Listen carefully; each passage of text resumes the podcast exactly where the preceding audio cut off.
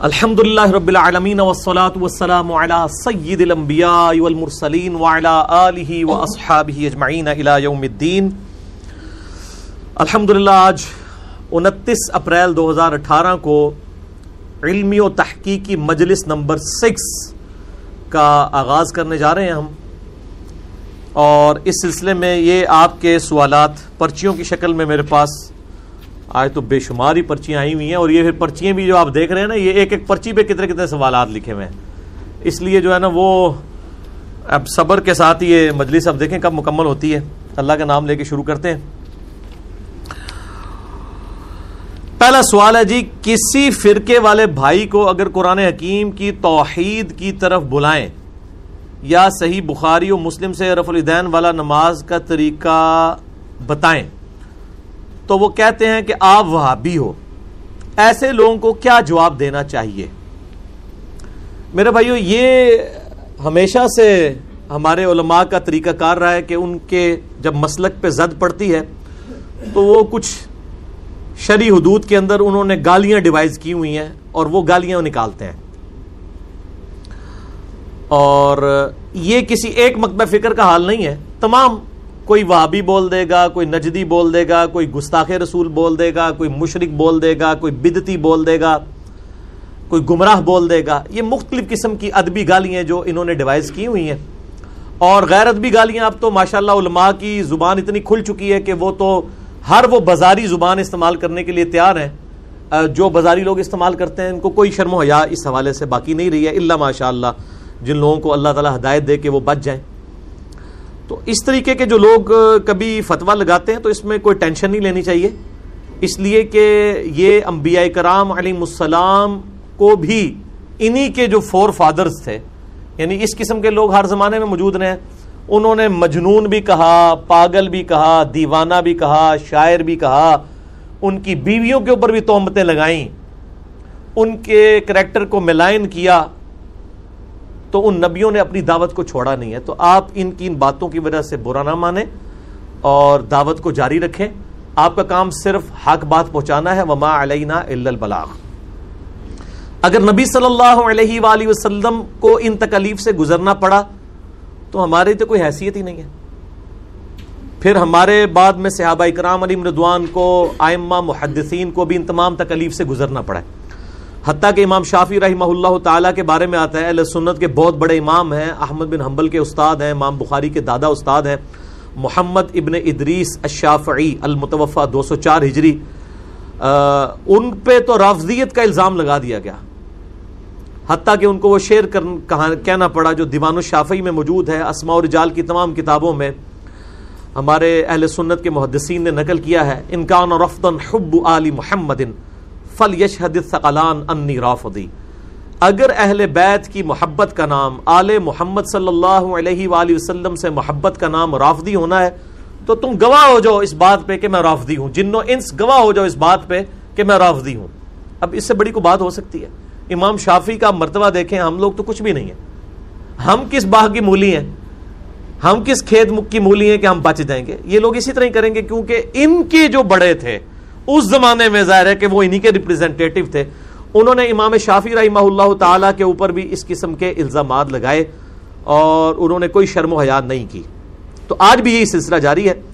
تو اس میں آپ اپنی دعوت کا کام جاری رکھیں۔ بہرحال قرآن حکیم کے تحت آپ کو یہ حق حاصل ہے کہ جب یہ آپ کے اوپر کوئی ایسا جملہ کسیں تو آپ بھی اس کے مقابلے پر اتنے ہی لیول کا جملہ ان کو کہہ سکتے ہیں۔ قرآن حکیم میں آیا ہے نا؟ کہ دانت کے بدلے دانت، کان کے بدلے کان، ناک کے بدلے ناک۔ یہ اللہ تعالیٰ نے کساس طے کر دیا اور اسی طریقے سے قرآن حکیم میں یہ بھی آیا کہ اگر کوئی تمہیں بری بات کہتا ہے تو تم بھی اسی لیول کی بری بات اسے کہہ سکتے ہو۔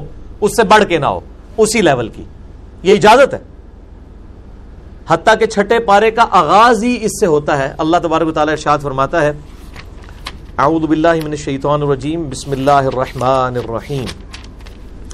لا يحب اللہ الجہر بالسوء من القول اللہ تعالیٰ کو برائی کے ساتھ آواز بلند کرنا کسی کا پسند نہیں ہے. من ظلم.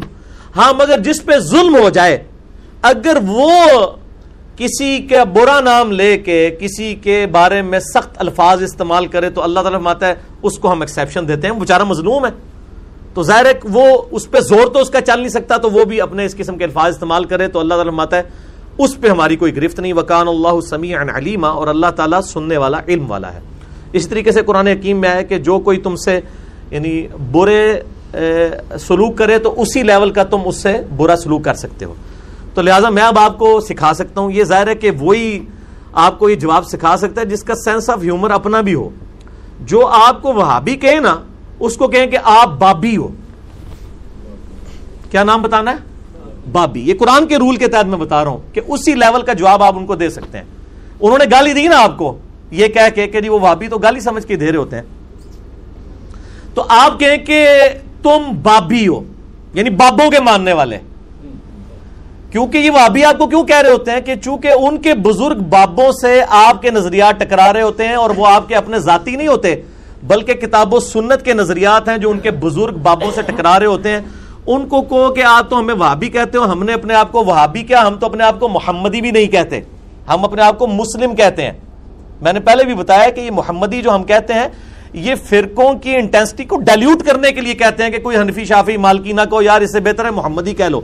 ورنہ محمدی بھی نبی علیہ السلام نے کہیں تعلیم نہیں فرمایا۔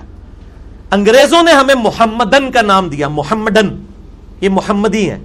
اور یہ اس کے پیچھے سازش تھی کہ یہ محمد کا لایا ہوا دین ہے ناؤد باللہ۔ حالانکہ نبی علیہ السلام تو کوئی دین نہیں لے کے آئے۔ آپ علیہ السلام تو اسی توحید کی آخری کڑی ہے جو تمام انبیاء کے ذریعے دعوت ہم تک پہنچی ہے۔ حضرت آدم علیہ السلام ہو نو علیہ السلام ہو موسا علیہ السلام ہو، عیسیٰ علیہ السلام ہو، ابراہیم علیہ السلام ہو، یہ تمام نبی جو ہیں وہ ایک ہی دعوت توحید کے دائی ہیں۔ اور اسی میں آخری کڑی آپ صلی اللہ علیہ وآلہ وسلم ہے۔ ختم نبوت آپ پہ ہو گئی ہے۔ ما کان محمد ابا احدم رجالکم ولیکن رسول اللہ و خاتم النبیین۔ لیکن عیسائیوں کو چونکہ ڈر تھا تو انہوں نے ہمیں محمدن کہنا شروع کر دیا کہ یہ تو محمدی مذہب کے اوپر ہے حالانکہ ہم محمدی مذہب پہ نہیں ہیں۔ قرآن میں تو ہے کونو ربانیین، اللہ والے بن جاؤ۔ اللہ تعالیٰ سورہ عال عمران میں فرماتا ہے، کبھی ایسا نہیں ہوا کہ کسی نبی کو ہم نبوت اور حکمت دے کے بھیجیں اور وہ لوگوں سے کہے کہ، لوگوں، میری عبادت کرو۔ صرف مجھے ہی ماننا شروع کر دو۔ وہ کہے گا کہ اللہ والے ہو جاؤ۔ کونو ربانیین، اللہ والے بن جاؤ۔ یہ کیسے ہو سکتا ہے کہ نبی جو ہے وہ اپنی عبادت کروائیں؟ اسی لیے انہوں نے اپنی نسبتیں بھی نہیں لوگوں کو بتائیں۔ کہا، ہوا سماکم المسلمین، ملت ابیکم ابراہیم، ہوا سماکم المسلمین من قبل وفی هذا پیروی کرو ابراہیم علیہ السلام کی ملت کی کہ جنہوں نے تمہارا نام مسلم رکھا اور وفی ہادا اور قرآن میں اللہ نے تمہارا نام مسلم رکھا ہے۔ تو ہمارا نام تو ہے مسلم۔ ہاں ہم نہ وہابی ہیں، نہ ہم محمدی اپنے آپ کو کہتے ہیں، نہ شافی کہتے ہیں، نہ مالکی کہتے ہیں، نہ ہمبلی کہتے ہیں، نہ حنفی کہتے ہیں۔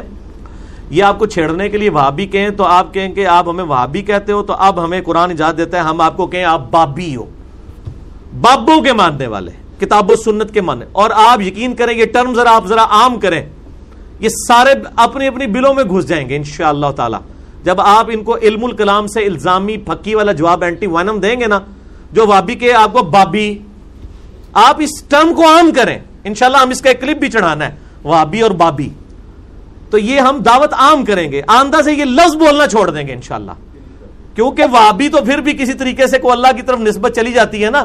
الوہاب، وہابی تو لفظ غلط ہے، وہابی ہوگا، ہا کے اوپر شاد ہے۔ تو ہم تو یہ بھی نسبت لگانے کے لیے تیار نہیں ہے ربانی کہیں یہ سارے معاملات جو اللہ کے نبی علیہ السلام نے، اور یہ تو اللہ کی وجہ سے کہہ بھی نہیں رہے ہوتے ہیں، تو محمد بن عبد الوہاب صاحب کی وجہ سے کہہ رہے ہوتے ہیں۔ تو یہ وابی کہیں تو آپ کہیں کہ جی آپ ہمیں وابی کہتے ہو تو آپ ہمارے پاس حق ہے کہ ہم آپ کو کہیں بابی، بابوں کے ماننے والے۔ تو انشاءاللہ تعالی دوبارہ آپ کو یہ وابی کا لفظ نہیں استعمال کریں گے، انشاءاللہ تعالی۔ لو جی یہ پھر مجھ سے جواب لینا تھا تو پھر ہم نے تو پھر جواب ایسے ہی دینا تھا جو حسب حال کے اوپر بھی چل سکے۔ ٹھیک ہے جی؟ ٹھیک ہے جواب؟ انکل جی خوش ہو گئے جی۔ اچھا جی بعض فرقوں کے علماء کا کہنا ہے کہ انجینئر محمد علی مرزا کو مت سنو ورنہ گمراہ ہو جاؤ گے۔ واہ۔ سب کو سن لو مگر انجینئر سے بچ کے رہو۔ وہ دور حاضر کا سب سے بڑا فتنہ ہے۔ آپ کیا کہیں گے؟ میں بھی یہی کہوں گا کہ میں دور حاضر کا سب سے بڑا فتنہ اس اعتبار سے ہوں، عربی والا فتنہ ازمائش وہ ازمائش تو ہے۔ جب وقت کا پیغمبر اپنے زمانے میں کافروں کے لیے ازمائش بنتا ہے، تو آج کے دور میں بھی جو پیغمبروں کی دعوت کو آگے لے کے چل رہا ہے اور ان کی دعوت کو ان کی بھولی بھالی امت تک پہنچا رہا ہے، وہ بھی ان کے لیے فتنہ تو بن جائے گا۔ تو یہ بعض فرقوں کے علماء نہیں ہے یہ سارے فرقوں کے علماء کا کہنا ہے۔ یہ بالکل اسی طرح ہی کر رہے ہیں، مجھے پتا ہے۔ اور اس کو ہم وہ کہتے ہیں یہ پچ کھودنا چاہتے ہیں۔ اپنی باری لے چکے ہیں۔ اب جب ہماری بیٹنگ کی باری آئی ہے تو کہتے ہیں پچ کھود دو کھیڈن ہی نہ دیو۔ اینج تے نہ کرو نہ اللہ دے بندے ہو اے کوڑا تے میدان، اسی بھی کھیڈ رہے ہیں، تسی بھی کھیڈو۔ پبلک خود فیصلہ کرے گی۔ تو یہ پچ کھودنے والی اجازت تو ان کے پاس اب اختیار بھی کوئی نہیں ہے، کیونکہ یوٹیوب پہ تو ان کا اختیار کوئی نہیں ہے۔ یوٹیوب کو بند نہیں کروا، ڈیڑھ ارب مسلمان مل کے جو ہے وہ یوٹیوب سے گستاخانہ ویڈیوز نہیں ڈیلیٹ کروا سکے۔ تو وہاں یہ ڈیڑھ اینڈ کی مسجدوں والے لوگ جو ہیں وہ کسی کی ویڈیوز کیا ڈیلیٹ کروا سکتے ہیں؟ ٹھیک ہے نا جی؟ تو یوٹیوب کو ایک چینل نہیں، ہزاروں چینل چل رہے ہیں۔ ہم تو صرف ایک دو چینل لے کے چل رہے ہیں نا۔ ہم سے زیادہ ویورشپ ان چینلز کی ہے جس پہ ہماری ویڈیوز چڑھ رہی ہیں۔ جو کوئی سعودیہ سے چل رہا ہے، کوئی امریکہ سے چل رہا ہے، جو مجھے پتہ ہی نہیں کہ کن لوگوں نے بنائے ہوئے ہیں۔ ٹھیک ہے نا؟ پاکستان میں اگر کوئی رول بھی ہوگا تو زیادہ سے زیادہ ہمارے تک لگ جائے گا، لیکن وہ ویڈیوز جو چڑھی ہوئی ہیں، وہ تو دوسروں نے چڑھائی ہوئی ہیں۔ یوٹیوب پہ کوئی قدر نہیں لگ سکتی۔ اور فریڈم آف ایکسپریشن ہے ظاہر ہے۔ تو یہ جو کہتے ہیں نا، یہ پچ کھودنا چاہتے ہیں۔ اور یہ چاہتے ہیں کہ ہماری بات، کیونکہ ان کو پتہ چل گیا کہ ہمارے پاس ان باتوں کے جواب کوئی نہیں ہے۔ ہمیں اپنی پبلک کا سامنا کرنا پڑتا ہے، تو بہتر یہ ہے کہ پبلک کی مت مار دو۔ اب میں کہوں گا کہ ان کے بزرگ جو اس زمانے میں تھے، انہوں نے نبی علیہ السلام کے بارے میں بھی یہی بات کی تھی۔ اعوذ باللہ من الشیطان الرجیم۔ وقال الذين كفروا لا تسمعوا لهذا القران والغوا فيه لعلكم تغلبون۔ کافر کہتے ہیں، قرآن جب پڑھا جائے نا، اس کو مت سنا کرو اور شور مچا دیا کرو تاکہ تم غالب آ جاؤ۔ تم قرآن پہ تبھی غالب آ سکتے ہو جب قرآن کی دعوت پیش کی جائے تو تم پچ کھود دو، تم نے کوئی جی سننی ہی نہیں ہے۔ تو جو یہ بات کرے گا کہ بات سننی نہیں ہے اس کو تو ہدایت مل ہی نہیں سکتی۔ اللہ تعالیٰ فرماتا ہے قرآن حکیم کے اندر سورت الانام کی غالباً 36 نمبر آیت ہے۔ اگر میں بھول نہیں رہا، اعوذ باللہ من الشیطان الرجیم۔ بسم اللہ الرحمن الرحیم۔ بہت زبردست آیت مبارکہ ہے اس حوالے سے۔ ہاں 36 یہ جی سورت الانام کی۔ انما یستجیب الذین یسمعون۔ حق بات وہی قبول کرتے ہیں جو بات سن لیتے ہیں۔ والموت یبعثهم اللہ ثم الیہ یرجعون۔ اور جو مردے ہو چکے ہیں، عقل کے اندھے مردے، یہ قیامت والے دن ہی اٹھائے جائیں گے۔ یعنی اللہ تعالیٰ ماتا جو دنیا میں کہتا ہے نا، بات سننی نہیں ہے، ان کو کبھی بھی ہدایت نہیں ملنی۔ اور جب قیامت والے دن پھر یہ کیا کہیں گے؟ وقالوا لو كنا نسمع ونعقل ما كنا في اصحاب السعير کاش دنیا میں ہم نے بات سن لی ہوتی، اپنی عقل استعمال کی ہوتی، آج ہم دوستیوں میں نہ ہوتے۔ وہاں کہیں گے کاش سن لی ہوتی، یا کہہ رہے مت سنو۔ وہاں کہیں گے کاش سن لی ہوتی، آج دوستیوں میں نہ ہوتے۔ تو اللہ تعالیٰ ہے، فَاعْتَرَفُوا بِذَنْبِهِمْ۔ انہوں نے اپنے اصلی جرم کا اعتراف کر دیا، فَسُحْقًا لِأَصْحَابِ السَّعِيرِ۔ لیکن آج ان دوستیوں کے اوپر پھٹکار ہو۔ یہ تو تھا علمی جواب۔ آپ ذرا پھکی والا جواب بھی سنیں۔ ان سے کہیں کہ آپ ذرا ہمیں علماء حقہ کی لسٹ بنا کے دیں۔ ویسے تو علماء حق ہے، پنجابی میں حقہ ہوتا ہے۔ آپ ذرا ہمیں لسٹ بنا دیں علماء حقہ کی کہ کون سے ہیں۔ تو آپ کو حیرانگی ہوگی، اپنے فرقے کے علاوہ ساروں کو یہ گمراہ کہیں گے۔ تو اس کا مطلب ہے کہ یہ تو باقی سب کو گمراہ سمجھتے ہیں۔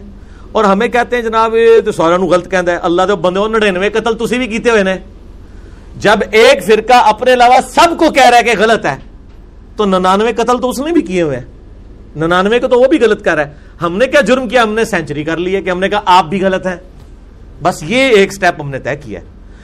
کیا کسی بریلوی عالم دین نے جو سکھا ہوں، جن کو مانا جاتا ہو، کبھی یہ سٹیٹمنٹ دی ہے کہ ہاں جی ہم طائفہ منصورہ ہیں، جنتی گروہ ہم ہیں، لیکن ہمارے جو دیوبندی، اہل حدیث اور شیعہ بھائی ہیں، یہ بھی ایک نہ ایک دن عذاب بھگت کے جنت میں چلے ہی جائیں گے۔ کیونکہ ہے تو ہمارے مسلمان بھائی ہیں۔ کبھی سنا ہے؟ یہی سٹیٹمنٹ کسی دیوبندی سے سنی ہے؟ کبھی کسی شیعہ سے سنی ہے؟ کہ جی سنی ہمارے بھائی ہیں، ایک نہ ایک دن یہ بھی جنت میں چلے جائیں گے۔ اس کا کیا مطلب ہے؟ یہ سب ایک دوسرے کو مسلمان نہیں مانتے، صرف کہتے ہیں کہ یہ مسلمان ہے مانتے کوئی نہیں ہے، ورنہ یہ لکھ کے دیں۔ یہ لکھ کے دے نہیں سکتے۔ یہ ٹی وی ٹاک شوز میں آگے بات کرتے ہیں۔ تو ان کو کہیں کہ اچھا آپ کہتے ہیں انجینئر صاحب کو نہیں سننا چاہیے۔ تو آپ کے کہنے پہ ہم انجینئر صاحب کو نہیں سنتے۔ لیکن وہ فلاں عالم صاحب تو کہتے ہیں آپ کو بھی نہیں سننا چاہیے۔ تو اب ہم اس عالم صاحب کی بات مان کے آپ کو سننا چھوڑ دیں۔ کہ نہیں نہیں نہیں نہیں نہیں تو جو چیز آپ دوسروں کے لیے پسند کر رہے ہیں، اپنے لیے کیوں نہیں پسند کر رہے ہیں؟ اگر آپ کہہ رہے ہیں فلاں کو نہ سنے تو باقی لوگ بھی تو کہتے ہیں۔ اور اگلا اینٹی وینم یہ لیں کہ اگر ایک قادیانی کہے کہ میں نے تو اپنے مربیوں سے سنا ہے کہ بھئی قادیانیوں کے علاوہ کسی کا درس نہیں سننا، ورنہ تم گمراہ ہو جاؤ گے، تو اسے کبھی ختم نبوت سمجھ آ سکتی ہے؟ بس باقی بھی اس کے اوپر قیاس کر لیں کہ اگر ہر فرقہ اپنے اپنی ڈیڑھ اینٹ کی مسجد میں اپنے آپ کو بند کر کے کہ میں نے دوسرے کی بات نہیں سننی، اس کو کبھی سمجھ آ سکتی ہے؟ تو جو چیز آپ اپنے لیے پسند کرتے ہیں نا، اپنے بھائیوں کے لیے بھی پسند کریں۔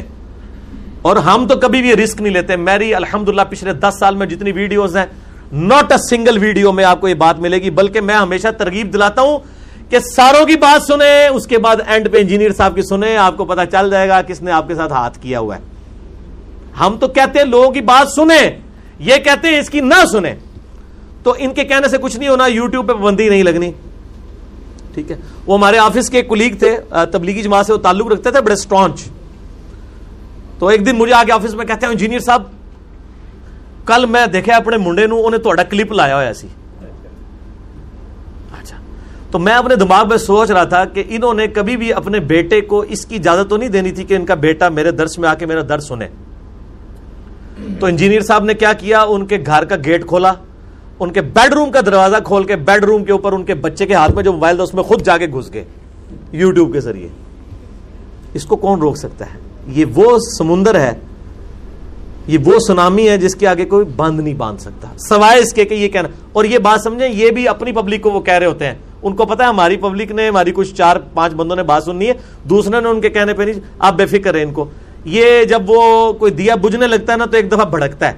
تو ان شاء اللہ تعالیٰ یہ بھڑک کے ان کو پتا ہے کہ ان کا دعوت و تبلیغ کے والے سے آخری وقت آ چکا ہے۔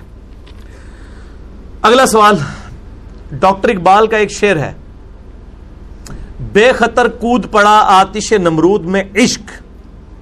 عقل ہے بہو تماشا لب بام ابھی۔ ہاں یہ مشہور۔ سیدنا ابراہیم علیہ السلام کی طرف انہوں نے یہ شعر کہا ہے۔ کیا اس شعر میں علم و عقل کی توہین نہیں؟ آپ علامہ صاحب کے اس شعر کو کیسے جسٹیفائی کریں گے؟ بھائی ہمیں کوئی ضرورت ہی نہیں کسی کو جسٹیفائی کرنے کی۔ آ, اس لیے کہ امام مالک رحمہ اللہ تعالیٰ کا قول ہے کہ وہ نبی علیہ السلام کی قبر مبارک کی طرف اشارہ کر کے کہتے تھے کہ اس صاحب قبر صلی اللہ علیہ وآلہ وسلم کے علاوہ کوئی شخص ایسا نہیں ہے دنیا میں کہ جس کی ہر بات مقبول ہو سوائے آپ صلی اللہ علیہ وآلہ وسلم کے۔ ان کی ہر بات مقبول ہے، کوئی بات مردود نہیں ہے۔ ان کے علاوہ ہر شخص کی بات مردود بھی ہو سکتی ہے۔ وہ شخص چاہے کوئی صحابی ہو، کوئی تابعی ہو تبا تابعی ہو، کوئی محدث ہو، کوئی مفسر ہو، کوئی معلم ہو، کوئی عالم ہو، کوئی فقی ہو، کوئی کچھ بھی ہو۔ اس کی بات ظاہر ہے کہ وہ اس سے اختلاف رائے ہو سکتا ہے۔ تو ڈاکٹر اقبال سے بھی ہو سکتا ہے۔ ظاہر ہے، نہ وہ کوئی صحابی ہے، نہ کوئی تابعی ہے۔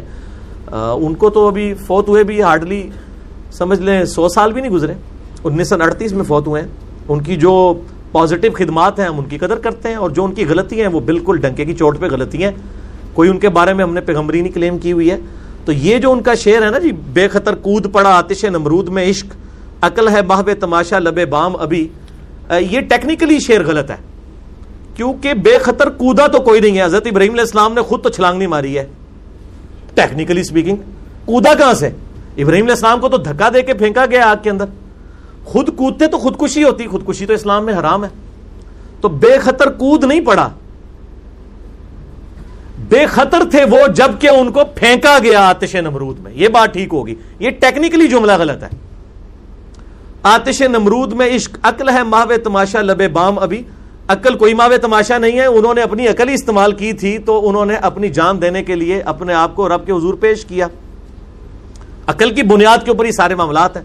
اللہ تعالیٰ تو پورے قرآن کا تانا بانا ہی اس کے گرد گھما رہا ہے کہ عقل والے نصیحت حاصل کرتے ہیں۔ قل هل يستوي الذين يعلمون والذين لا يعلمون؟ انما يتذكر اولو الالباب۔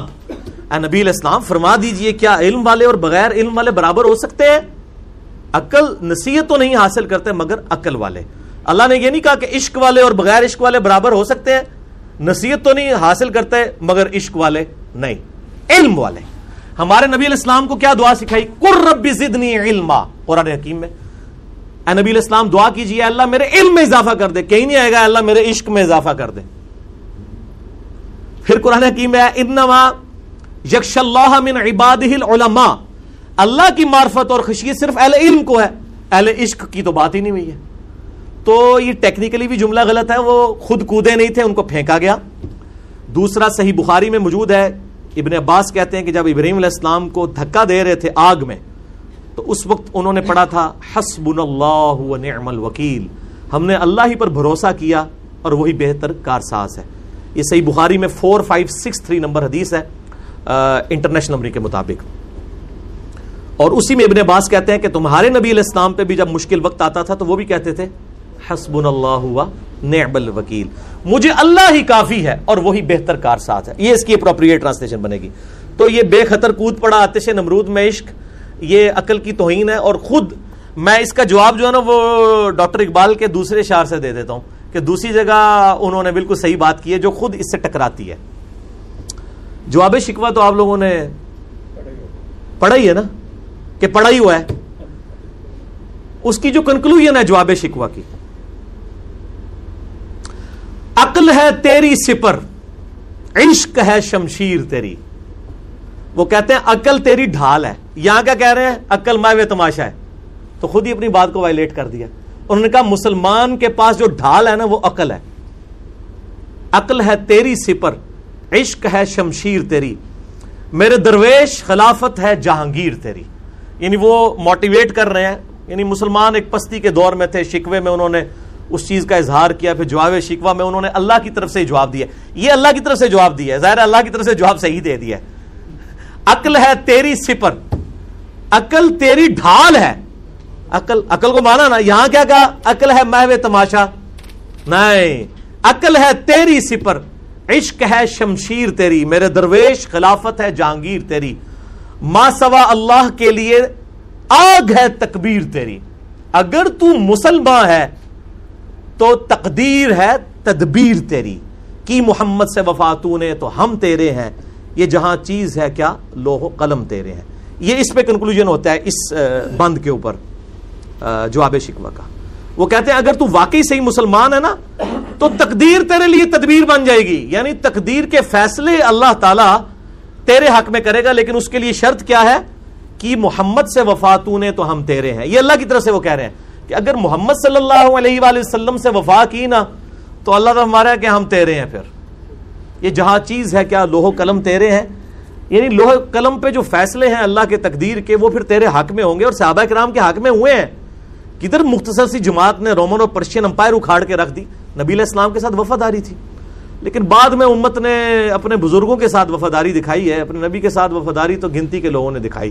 اور امت آج تک اسی پستی کے اندر جو ہے وہ گرتی چلی جا رہی ہے اسی وجہ سے۔ تو میں نے ٹیکنیکلی جو ہے وہ ڈاکٹر اقبال کے شعروں سے ہی جواب دے دیا۔ عقل ہے تیری سپر عشق ہے شمشیر تیری۔ میرے درویش، خلافت ہے جہانگیر تیری۔ ماں سوا اللہ کے لیے آگ ہے تکبیر تیری۔ اگر تو مسلمان ہے، تو تقدیر ہے تدبیر تیری۔ کی محمد سے وفاتو نے، تو ہم تیرے ہیں۔ یہ جہاں چیز ہے، کیا لوہو قلم تیرے ہیں۔ تو اختلاف رائے تو کسی سے بھی ہو سکتا ہے میرے بھائی۔ آپ ڈاکٹر صاحب کی بات کر رہے ہیں، ہم تو اتنے بڑے اماموں سے اختلاف رائے رکھتے ہیں کتاب و سنت کی دلائل کی روشنی میں، کیونکہ نبی الاسلام کے علاوہ ہر شخص سے اختلاف رائے ہو سکتا ہے۔ بعض شیعہ علماء کا موقف ہے کہ حضرت ابو حریرہ رضی اللہ تعالیٰ عنہ دشمن اہل بیت تھے، نعوذ باللہ۔ ان کے اس دعوے میں کہاں تک حقیقت ہے، وضاحت فرما دیں۔ ان کے دعوے میں کوئی حقیقت نہیں ہے، یہ اسی طرح کے دعوے ہیں جس طرح سنی علماء شیعہ کے بارے میں کلیم کر دیتے ہیں۔ اسی طرح کے ظاہر ہے کہ ان کے علماء اہل سنت کے بارے میں یہ دعوے کلیم کر دیتے ہیں۔ چند ایک ستی باتیں سن کے تو ایک رائے قائم کر دیتے ہیں۔ میرا پچھلی دفعہ ایک کلپ بھی یوٹیوب کے اوپر چڑھا ہے، ابو حریرہ رضی اللہ تعالیٰ عنہ سے زیادہ حدیث کیوں ہے اس کے حوالے سے میں نے کچھ ٹیکنیکل ڈسکشن کی ہیں۔ اور جس میں اہل تشیعوں کی طرف سے اعتراض تھا کہ مولا علی سے اتنی حدیثیں نہیں ہیں، تو حضرت ابو ریرا سے کیوں ہیں؟ آج میں اس ڈیٹیل میں نہیں جاؤں گا، میں اسی ٹاپک کو ڈسکس کرتا ہوں کہ سیدنا ابو حریرا رضی اللہ تعالیٰ عنہ سے بڑھ کر کوئی محب اہل بیت ہے ہی نہیں تھا۔ میں اس کو ٹیکنیکلی پروف کروں گا اہل سنت کی کتابوں سے۔ فل بدی جتنی مجھے باتیں یاد ہیں، ظاہر ہے میں نے کوئی لکھی ہوئی چیز تو نہیں ہوتی ہے جو میرے دماغ میں آئے گی، میں انشاءاللہ اس کو ڈسکس کروں گا۔ پہلے تو میں سیدنا ابو حریرہ کے والے سے ایک کلیریفکیشن دے دوں کہ یہ بات ٹھیک ہے کہ سیدنا عمر رضی اللہ تعالیٰ انہوں نے اپنے مبارک دور میں ان پہ احادیث بیان کرنے کے اعتبار سے سختی کی ہوئی تھی۔ اور اس کے پیچھے یہ ریزن نہیں تھی کہ وہ حدیثیں گھڑتے تھے، نعوذ باللہ۔ بلکہ یہ تھی کہ سیدنا عمر کا موقف یہ تھا کہ لوگوں کو قرآن کی طرف بلایا جائے، حدیثوں کو سیکنڈ پرائرٹی پہ رکھا جائے، جو میرا آج بھی موقف ہے۔ میں تو کہتا ہوں درس قرآن ہی ہونا چاہیے، ہمارا کبھی درس حدیث نہیں ہوا۔ درس قرآن ہوتا ہے، اس کے ذیل میں آپ۔ حدیثیں بیان کریں کیونکہ ہماری ٹیکسٹ بک تو قرآن ہے، حدیث تو ذیل میں بیان ہوگی۔ قرآن بلغ۔ اے نبی اسلام فرما دیجیے قرآن مجھے اس لیے وہی کیا گیا، اس کے ذریعے میں تمہیں بھی تبلیغ کر دوں، جس تک یہ قرآن پہنچ جائے، وہ بھی اسی کے ذریعے تبلیغ کرے۔ سورت النام آیت نمبر نائنٹین ہے یہ۔ تو سیدنا ابو حریرہ پہ اس حوالے سے سیدنا عمر گرفت کرتے تھے اور اس کو نیگیٹو سائڈ کے اوپر نہیں لے کے جانا چاہیے۔ دوسرا سیدنا ابو حریرہ رضی اللہ تعالیٰ کے بارے میں صحیح مسلم میں حدیث موجود ہے کہ ابو حریرہ کہتے ہیں کہ مجھ میرے بارے میں اور میری والدہ کے بارے میں نبی الاسلام نے دعا کی تھی کہ اے اللہ جتنے مومن ہیں وہ ابو حریرہ اور اس کی ماں سے محبت رکھیں اور مومنین کی محبت ابو حریرہ اور ان کی ماں کے دل میں داخل کر دیں۔ ابو حریرہ کی جو والدہ تھی نبی الاسلام کو گالیاں دیتی تھی، کافرہ تھی۔ حضرت ابو ریرا بار بار شکایت کرتے تھے، یہ صحیح مسلم میں حضرت ابو ریرا والے چیپٹر میں پوری حدیث موجود ہے۔ ایک دن کا یا رسول اللہ، بس صبر کا پیمانہ لبریز ہو چکا۔ مجھ سے اب برداشت نہیں ہوتا۔ آپ دعا کر دیجیے۔ نبی علیہ السلام نے دعا کے لیے ہاتھ اٹھائے۔ حضرت ابو ریرا کہتے ہیں، میں نے وہاں سے دڑکی لگا دی۔ میں نے کہا، دیکھتا ہوں کہ دعا کتنی جلدی قبول ہوتی ہے۔ کہتے ہیں، گھر پہنچا، دروازہ بند۔ دروازہ کھٹکھٹایا تو اما نے کہا، باہر ہی رہ۔ میں غسل کر رہی ہوں۔ غسل کر کے باہر آئی۔ مجھے لے جاؤ، نبی الاسلام کے پاس کلمہ پڑھ لیا۔ اور وہاں نبی الاسلام نے دعا کیا اللہ ابو حریرا اور ان کی ماں کی محبت تمام مومنین کے دلوں میں ڈال اور مومنین کی محبت ان دونوں کے دلوں میں ڈال۔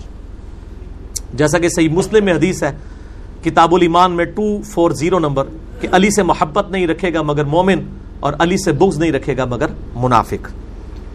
تو مولا علی کے بارے میں بھی حدیث موجود ہے، وہ ذرا زیادہ ایلیبریٹ ہے، اس میں بغض والا ذکر بھی ہے، اس میں صرف محبت کا ذکر ہے۔ تو اس لیے سیدنا ابو حریر رضی اللہ تعالیٰ کے اوپر جتنے حملے منکرین حدیث کرتے ہیں یا رافدیوں کی طرف سے ہوتے ہیں، ان کو میں یعنی دعوت اصلاح دوں گا کہ وہ اپنے ایمان کی فکر اس حوالے سے کریں۔ باقی یہ بالکل جھوٹا الزام ہے کہ سیدنا ابو حریرہ جو ہے وہ بغض اہل بیت رکھنے والے تھے۔ اہل بیت کی شان میں جتنی کرٹیکل حدیثیں ہیں، وہ حضرت ابو حریرہ سے ہیں، رضی اللہ تعالیٰ عنہ۔ مثلا صحیح مسلم میں ایک حدیث ہے، حضرت علی کے فضائل والے چیپٹر میں۔ یہ میرا جو ریسرچ پیپر ہے، اس کے اندر یہ ساری حدیثیں آلموسٹ آپ کو مل جائیں گی۔ یہ چلیں بائی چانس میری ٹیبل پہ پڑا بھی ہوا ہے۔ اب میں نمبر تو اس میں بتاؤں گا تو ٹائم زیادہ لگ جائے گا بار یہ ریسرچ پیپر ان کو دکھا دیں فرحان صاحب۔ یہ میرا ریسرچ پیپر ہے، عربی میں بھی، اردو میں بھی انگلش میں بھی، ہندی میں بھی، ہماری ویب سائٹ اہل سنت پاک ڈاٹ کام پہ۔ واقعہ کربلا کا حقیقی پس منظر بہتر سعی الاسناد حدیث کی روشنی میں، جس میں اہل سنت کی مین سٹریم کی کتابیں بخاری، مسلم ابداؤ ترمزی نسائی، ابن ماجہ اور باقی کتابوں سے اور مور دین سیونٹی پرسینٹ احادیث بخاری اور مسلم سے ہیں۔ کل دو سو روایتیں میں نے واقعہ کربلا کے حوالے سے جمع کی ہیں۔ اس میں جو مولا علی علیہ السلام کی شان میں جو میں نے ایک چیپٹر باندھا ہے، وہ میں آپ کو حدیث کا نمبر اب بتا ہی دیتا ہوں۔ بائی چانس میں نے کھول ہی لیا ہے۔ ہاں یہ حدیث جو ہے وہ صحیح بخاری کے اندر موجود ہے۔ تھری سیون زیرو ون اور مسلم شریف کا جو طریق ہے نا، دو ترک ہیں۔ سکس ٹریپل ٹو اور سکس ڈبل ٹو تھری یعنی چھ ہزار دو سو بائیس اور چھ ہزار دو سو تیئیس یہ حضرت ابو ریرا سے ہے۔ اتنی کریٹیکل حدیث مولا علی کی شان میں۔ حضرت ابو ریرا رضی اللہ تعالیٰ کہتے ہیں کہ نبی علیہ السلام نے غزوہ خیبر کے دن ارشاد فرمایا، آج میں اس شخص کے ہاتھ میں جھنڈا دوں گا جو اللہ اور اس کے رسول سے محبت کرتا ہے اور اللہ اور اس کا رسول اس سے محبت کرتے ہیں۔ اور حضرت ابو حریرا کہتے ہیں، حضرت ابو حریرا اسپیشلی اس حدیث کے ساتھ ابو حریرہ کہتے ہیں کہ میں نے عمر بن خطاب سے سنا کہ وہ کہا کرتے تھے کہ مجھے اس دن سے پہلے کبھی بھی یہ تمنا نہیں ہوئی کہ نبی علیہ السلام میرے سپرد کوئی قیادت کریں، سوائے غزب خیبر کے۔ ساری رات میں اس امید میں گزارا، گزاری کہ نبی علیہ السلام مجھے وہ جھنڈا دیں۔ لیکن نبی علیہ السلام نے علی کو بلوایا اور انہیں جھنڈا دیا اور پھر روانہ کر کے ان کے لیے دعا فرمائی۔ تو یہ حضرت ابو حریرا نے حضرت عمر کا کول نقل کیا ہے کہ حضرت علی پر رشک کرتے تھے حضرت عمر، اور کون نقل کر رہا ہے؟ حضرت ابو حریرا تو بغض اہل بیت کیسے ہو سکتا ہے؟ اہل سنت کے ہاں ایک وہ جعلی روایت تاریخ کی کتابوں میں ہے کہ حضرت ابو بکر کی نیکیوں پہ حضرت عمر رشک کرتے تھے، وہ جھوٹی روایت ہے۔ شیخ البانی، شیخ زبیر علی صاحب دونوں کہتے ہیں یہ گھڑی ہوئی روایت ہے۔ اور ہماری کسی مین سٹریم کی کتاب میں نہیں، تاریخ بغداد میں ہے۔ مشکات میں بھی تحکیم تیسری جلد کے اندر شیخ زبیر صاحب نے بھی کی ہوئی ہے۔ جل ہی روایت پبلک کے اندر مشہور ہے اور کئی میں نے اہل سنت کے بڑے بڑے علماء کو، بریلوی دو بندی اہل حدیث، تینوں گروہوں کے علماء کو حدیث بیان کرتے ہوئے سنا ہے، لیکن یہ حدیث میں نے آج تک کسی کو بیان کرتے ہوئے نہیں سنی۔ میرے بعد کسی نے بیان کر دی جو مسلم شریف میں ہے کہ حضرت عمر کہتے ہیں، مجھے علی پر رشک ہوگا۔ اور ابو بکر پہ رشک والی کہ جی وہ ایک رات کی نیکیاں لے لے اور وہ مجھے غار سور کی نیکیاں ایک رات کی نیکی دے کے پوری زندگی کی نیکیاں لے لے جھوٹی روایت وہ مشہور کی ہوئی ہے۔ تو حضرت ابو رحرا میں کوئی بغض اہل بیت نہیں تھا۔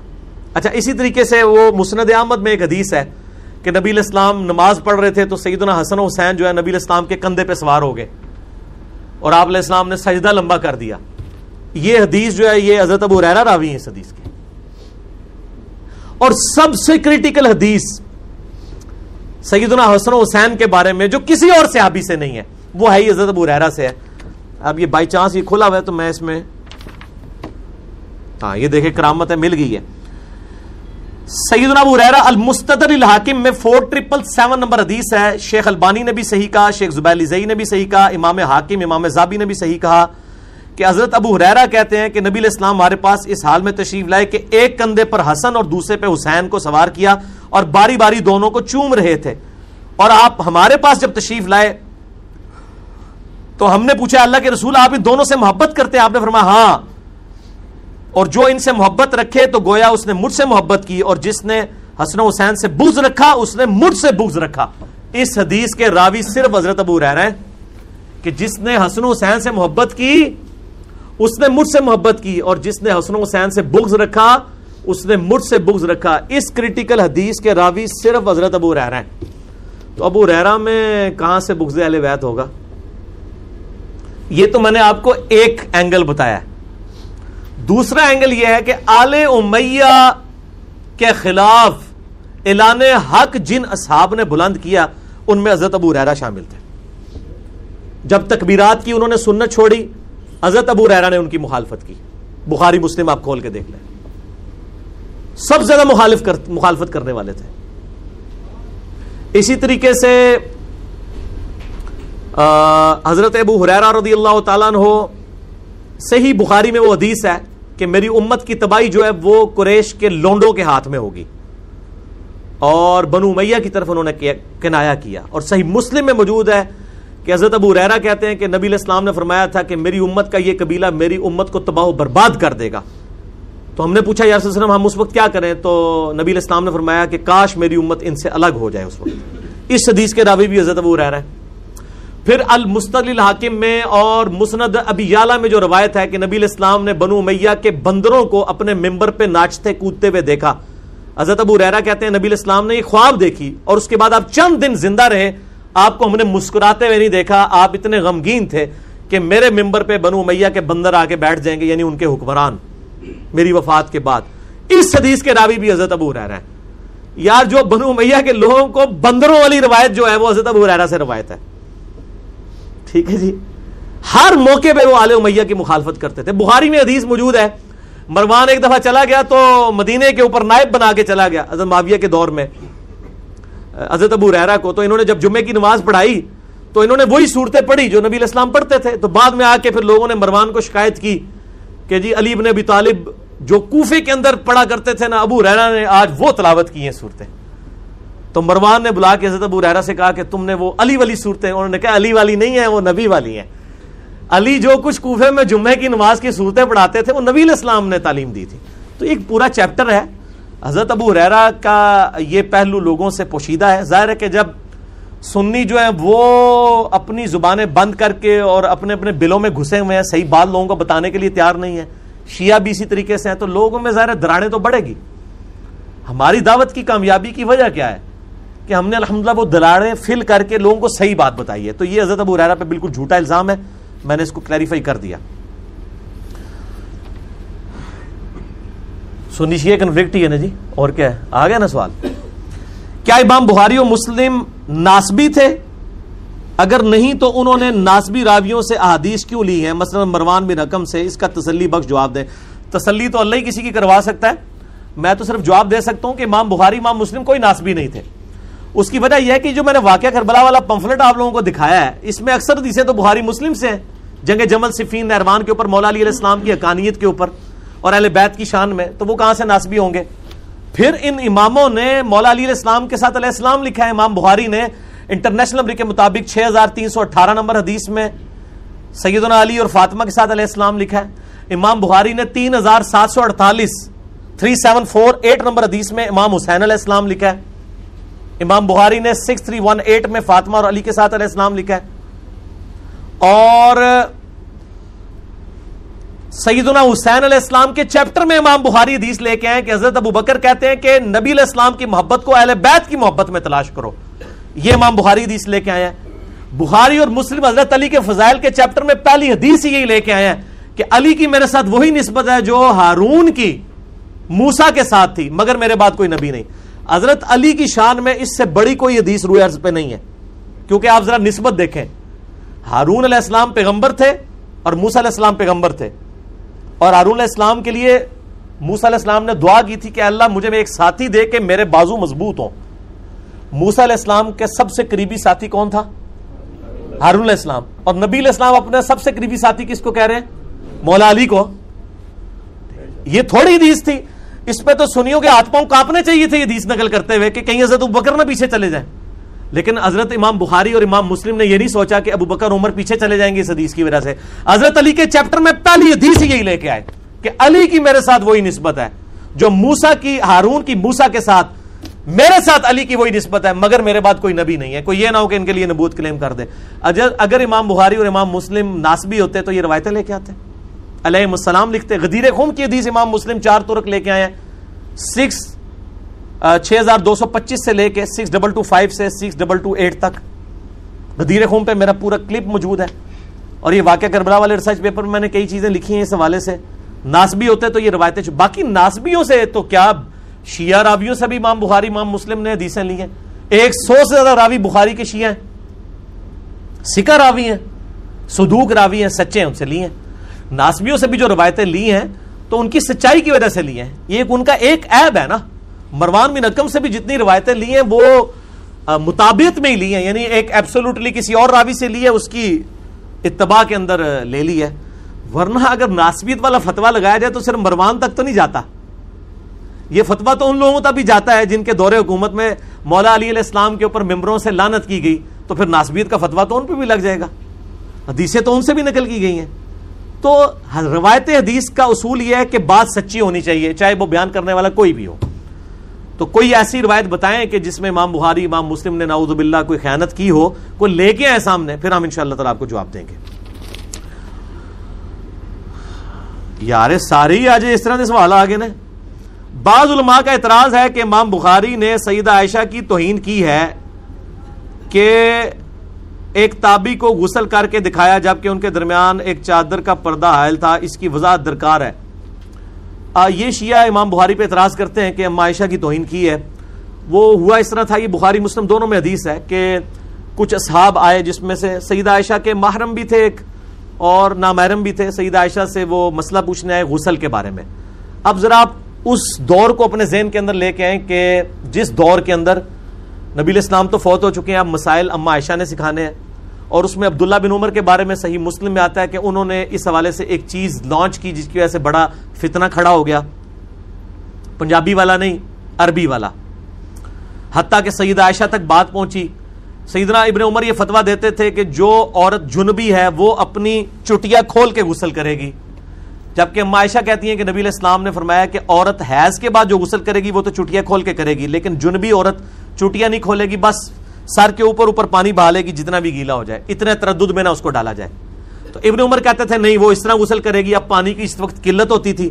تو حضرت عائشہ کو اتنا غصہ آیا، صحیح مسلم میں الفاظ ان کا ابن عمر سے کہو کہ یہ اپنی عورتوں کی ٹینڈ کروا دے، گنج کروا دے، ان کی چٹکی ریموو کروا دے، اگر اس نے اس قسم کے غسل کروانے ہیں لوگوں سے۔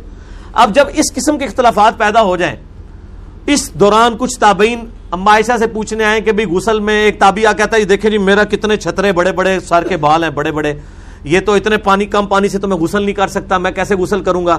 انہوں نے کہا، بیٹا، نبی الاسلام کے بال تیرے سے بھی زیادہ گھنے تھے اور وہ اتنے پانی سے غسل کر لیتے تھے۔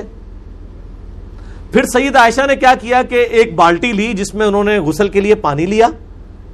اس کے بعد وہ اٹیچ بات میں چلی گئی۔ اس زمانے میں اٹیچ بات اس طرح کے تو نہیں ہوتے تھے۔ چادروں کے ذریعے، آج بھی آپ رائے ونڈ میں چلے جائیں۔ تو وہاں پہ جتنے بھی باتھ روم بنے ہوتے ہیں، یہ ملتان اجتماع دعوت اسلامی والوں کے، اب نہیں مجھے پتا پہلے تو یہی تھا جب تک ہم جاتے رہے۔ تو وہ موٹی چادروں کے ذات ہی باتھ روم بنائے ہوتے تھے، یہ نہیں ہوتا تھا کہ اس میں سے کچھ نظر آ رہا ہوتا ہے اندر سے۔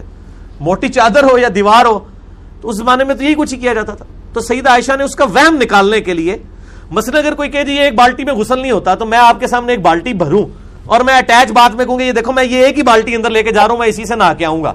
اور میں باہر آ کے کہوں گا دیکھو میں نے غسل کر لیا تم کس طرح کہتے ہو غسل نہیں ہوتا؟ عورت کے بال تو زیادہ ہی ہوتے ہیں نا مرد سے۔ تو سعید عائشہ نے بھی وہ پردے میں پردے میں یہ نہیں مراد کے دیکھ رہی تھی، وہ پردہ کہتے نہیں جی پردہ اہل تھا، وہ اٹیچ بات تھا۔ تو اس میں کوئی بے پردگی والی بات ہی نہیں تھی۔ ان کا وہم نکالنے کے لیے اس میں کون سی توحید ہے اما عائشہ رضی اللہ تعالیٰ عنہ کی؟ ٹھیک ہے؟ تو اس میں کوئی مام بخاری نے نہیں، بلکہ انہوں نے ایک حق بات جو ہے وہ لوگوں تک پہنچائی۔ امام بخاری احمد اللہ نے اما عائشہ سے نقل کیا ہے کہ نبی علیہ السلام حالت حیض میں بھی اپنی بیویوں سے مباشرت کرتے تھے۔ منکرین حدیث کے اس اعتراض کا جواب مرمت فرمائے۔ اس میں میرا آلریڈی کلپ ہے۔ منکرین حدیث کا صحیح بخاری پہ حملہ۔ میں نے بتایا کہ بخاری مسلم میں موجود ہے کہ اما عائشہ نے خود کلیئر کیا کہ مباشرت سے مراد انٹر کورس نہیں ہے۔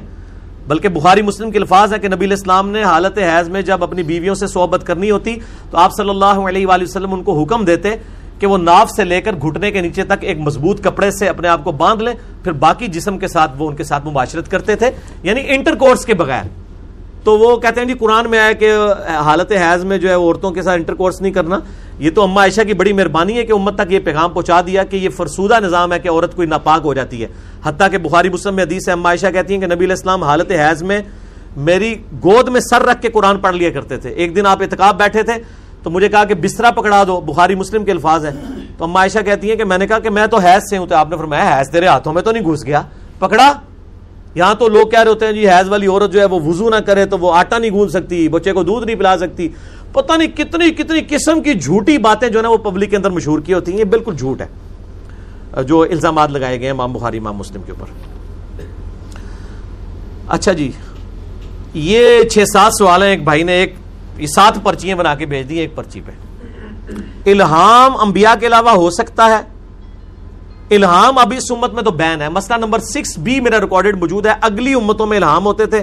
ہماری امت میں اب غیبی خبروں کا دروازہ صرف خواب کے ذریعے ہے اور وہ بھی وہ خواب جو سچے ہوں گے۔ کتاب و سنت پہ ہی ان کو پیش کرنا ہوگا۔ کچھ بخاری میں آتا ہے، کچھ خواب شیطان کی طرف سے ہوتے ہیں، کچھ نفس کی طرف سے، کچھ اللہ کی طرف سے۔ وہ فیصلہ جو ہے وہ کتاب و سنت کی روشنی میں ہوگا۔ الہام کا کوئی کانسیپٹ نہیں، مسئلہ سکس بی دیکھ لیں۔ دور اعظم میں کشو الہام ہو سکتا ہے۔ نہیں جی بالکل بین ہے۔ حنفی طریقہ نماز میں کیا خامی ہے؟ بظاہر آجزانہ طریقہ لگتا ہے۔ وہ تو میرے بھائی شیعہ بھی کہتے ہیں کہ جی آجزانہ طریقہ یہ ہے کہ ہاتھ چھوڑ کے نماز پڑھی جائے۔ وہ کہتے ہیں مجرم کو جب پیش کیا جاتا ہے، اس نے ہاتھ بھی یوں باندھے ہو تو وہ کہتے ہیں، چھوٹ، ہاتھ کھول۔ وہ کہتے ہیں جی مجرم کو تو اللہ کی بارگاہ میں ہاتھ کھول کے پیش ہونا چاہیے۔ تو سب سے آزانہ طریقہ تو ہاتھ چھوڑ کے نماز پڑھنا ہے، جو سنت بھی ہے۔ عبداللہ ابن زبیر سے ثابت ہے، میرا کلپ بھی ریکارڈڈ ہے، تو آپ ایک دفعہ ہاتھ چھوڑ کے نماز پڑھیں، آپ کو زیادہ عرضی فیل ہوگی۔ ٹھیک ہے نا جی؟ یہ تو تھا پھکی والا جواب۔ دوسرا یہ کہ جو چیز کتاب و سنت سے ثابت ہوگی، وہی طریقہ ہوگا۔ ایک بندہ کہتا ہے جی عرضی اس میں ہے کہ میں جناب نماز پڑھتے ہوئے منہ پہ ہاتھ رکھوں، تاکہ میں اللہ کو کہوں، یا اللہ میں بڑا شرمندہ ہوں تیرے سامنے۔ تو منہ پہ ہاتھ رکھ کے زیادہ عرضی ہے۔ تو پھر ساڈے کو اس طرح دی جواب جے۔ ٹھیک ہے؟ تائی تو کہتا ہے یار بڑے بڑی گلا کرتا ہے یار۔ ٹھیک ہے جی؟ تو آجزانے کا فیصلہ نبی الاسلام خود کریں گے۔ ٹھیک ہے جی؟ نماز پہ سیونٹی اے اور سیونٹی بی مسئلہ میرا دیکھ لیں۔ نماز محمدی صلی اللہ علیہ وآلہ وسلم صحیح الاسناد حدیث کی روشنی میں۔ اس میں رف الدین نبی اسلام کی حیات مبارکہ کے اینڈ تک رہا۔ بالکل یہ آٹھوں وسوسے میں نے دور کیے مسئلہ سیونٹی بی میں۔ اینڈ تک کیا؟ سٹارٹ سے لے کے اینڈ تک رہا، کوئی اور طریقہ ہی نہیں ہے۔ اگر تمام مسالک اپنی غلطیوں کو ٹھیک نہیں کرتے تو کیا جنت کے اقدار ہوں گے؟ یہ تو انہیں مسالک سے پوچھیں جی۔ جنت دوزہ کا فیصلہ تو اللہ نے کرنا ہے۔ ہم تو لوگوں کو یہ بتائیں گے کہ یہ جو صحیح بخاری میں حدیث ہے، ایک شخص بڑی تیزی سے نماز پڑھ رہا تھا قوما اور رکو اور سجود صحیح نہیں کر رہا تھا۔ تو حضرت عزیفہ ابن جمان نے اس کو نماز پڑھتے ہوئے دیکھا اور کہا کہ اگر اسی طریقے سے تو نماز پڑھتا رہا، تو تو اس طریقے پہ نہیں مرے گا جس پہ محمد صلی اللہ علیہ وآلہ وسلم کو اللہ نے بھیجا ہے۔ تو ہم تو لوگوں کو یہ سمجھائیں گے، باقی آخرت کا فیصلہ اللہ نے کرنا ہے۔ معرفت کے کیا معنی ہے معرفت کا معنی ہے آ, کسی چیز کی انٹروڈکشن ہو جانا کسی چیز کو جان لینا ٹو نو سم تھنگ اللہ کی معرفت کس نے کروانی ہے؟ بزرگ بابوں نے یا نبی علیہ السلام نے؟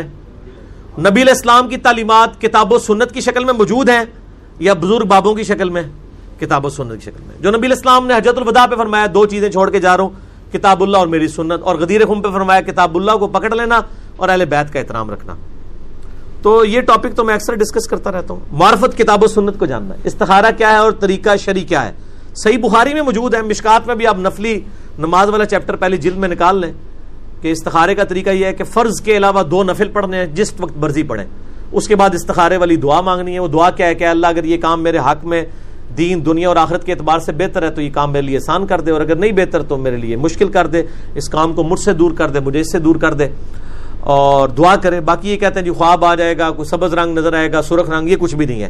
اللہ تعالیٰ خود معاملات کو آسان یا مشکل کر دے گا جو اس نے فیصلہ کرنا ہے۔ خود کو کیسے پرکھا جائے کہ میں مسئلے کے حق پر ہوں؟ بڑا آسان طریقہ ہے، آپ ایک کوئی مسئلہ لے لیں۔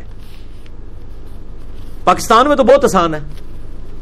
پاکستان کی بائیس کروڑ میں سے پندرہ کروڑ سے زیادہ آبادی جو ہے وہ بزرگوں کو پکار رہی ہے مدد کے لیے۔ قرآن کا پہلا صفحہ پڑھ لیں تو آپ کو پتا چل جائے گا یہ غلط ہے اور آپ ٹھیک ہے ایا کا نعبدو ایا کا نستعین۔ دعا صرف اللہ ہی سے۔ کوئی نہیں، ایک ٹاپک پکڑے اور اس کی تحقیق کریں اور اس میں بھی عقیدے کے ٹاپک کو پہلے پکڑیں۔ عقیدہ توحید کے والے سے آپ کو پتا چل جائے گا کون سے یہ کون غلط ہے۔ کوئی راکٹ سائنس نہیں میرے بھائی، سب کو سمجھ آ جائے گی۔ قرآن حکیم میں ارشاد ہے، وَإِذَا سَأَلَكَ عِبَادِي فَإِنِّي قَرِيب اُجِيبُ الدَّعْوَةَ الدَّاعِ اِذَا دَعَانِ۔ اور نحن اقرب الیہ من حبل الورید اور وہ معکم این ما کنتم۔ اور اس کے بعد پھر یہ بھی آتا ہے کہ اللہ تعالیٰ آسمانوں پر اور آسمان و زمین کو پیدا کیا اور عرش پر مستوی ہوا۔ وضاحت فرما دیں۔ وضاحت ہوئی ہوئی ہے میرے بھائی، میرا کلپ ہے۔ اللہ کہاں ہے؟ یوٹیوب پہ۔ اور آپ یہ بھی لکھیں استوا العرش کا صحیح عقیدہ کیا ہے؟ یہ محدود لا محدود کا رولا نہیں ہے۔ اللہ تعالیٰ کو مخلوق کے اوپر قیاس ہی نہیں کیا جا سکتا، اس کی چونکہ کوئی ریزمبلنس نہیں ہے لئی سکا مثلی شہی اس کی مثل کوئی شے نہیں ہے۔ لہذا ان آیات کو اسی طریقے سے مانے، بغیر ان کی تعویل کیے اور بغیر ان کی تفسیر کیے۔ آپ کہیں کہ اللہ اپنے عرش پہ ہے، جیسا کہ اس کی شان کے لائق ہے۔ وہ میری رگے جہاں سے بھی زیادہ قریب ہے، جیسا کہ اس کی شان کے لائق ہے۔ فزیکل ورڈز کے جو قوانین ہے فزیکل ورڈ کے، وہ اللہ کے اوپر تو اپلائی نہیں ہو سکتے۔ لہذا یہ سوال تو ہوتا ہے، جب فزیکل ورڈ سے اللہ تعالیٰ تعلق رکھتا۔ یہ قوانین تو ہمارے لیے ہیں کہ یہ کیسے ہو سکتا ہے کہ ایک ہستی عرش پہ مستوی ہوتے ہوئے بھی ہمارے ساتھ ہو۔ ہاں مخلوق میں تو آپ کہہ سکتے ہیں کہ یہ کیسے پاسبلٹی ہے۔ لیکن خالق کے لیے تو رولز ہے ہی نہیں ہے۔ ٹائم اینڈ سپیس تو مخلوق کے لیے ہے۔ ٹائم اینڈ سپیس کی لمیٹیشن اللہ کے لیے تو ہے نہیں ہے۔ تو لہٰذا اپنے عقیدے کی اصلاح کریں۔ اللہ کے بارے میں ولا تقول اللہ الحق۔ اللہ کے بارے میں وہی بات کریں جو سچی ہے۔ اللہ کو اپنے اوپر قیاس مت کیجیے ٹھیک ہو گیا جی؟ اچھا جی۔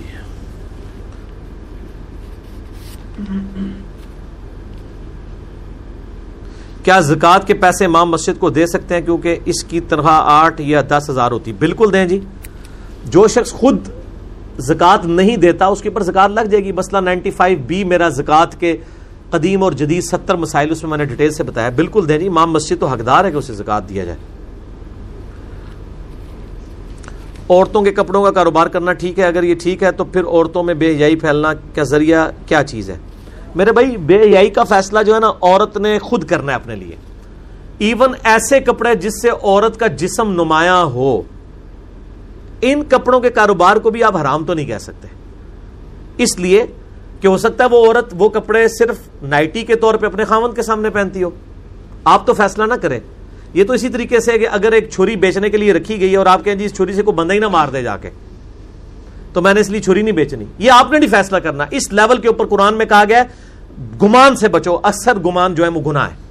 آپ نے نہیں کام کرنا۔ آپ بس کوئی مکلف نہیں کسی شخص کو۔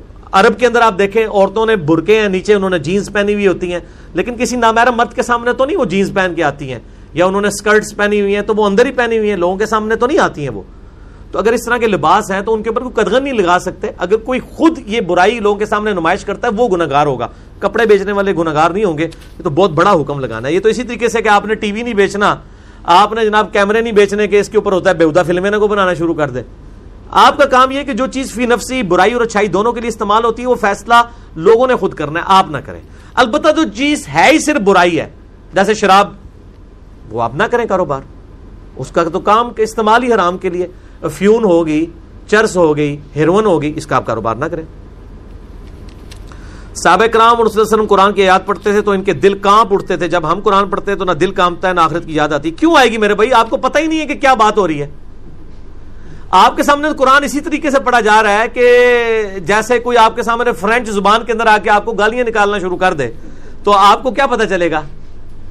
جیسے وہ کہتے ہیں نا پاکستانی چلا گیا، کوئی عرب ملک میں تو اس نے وہ بدتمیزی کی، کسی عربی کے ساتھ اس نے آگے سے جو اس کو عربی میں گالیاں نکالنی تھی ذرا پنجابی میں تو نکالنی تھی، وہ کہتے یار بڑے چنگے نے، وہ تو قرآن ہی پڑھ دینے کو، جو مرضی کرو رہا تو تو صحابہ ہی ہے۔ تو قرآن کا ترجمہ پڑھے نا، میرے بھائی، اب رمضان شریف آنے والا ہے، آج کیا ہو چکی شبان کی؟ میرا دوسرا اشرا شروع ہو چکا ہے۔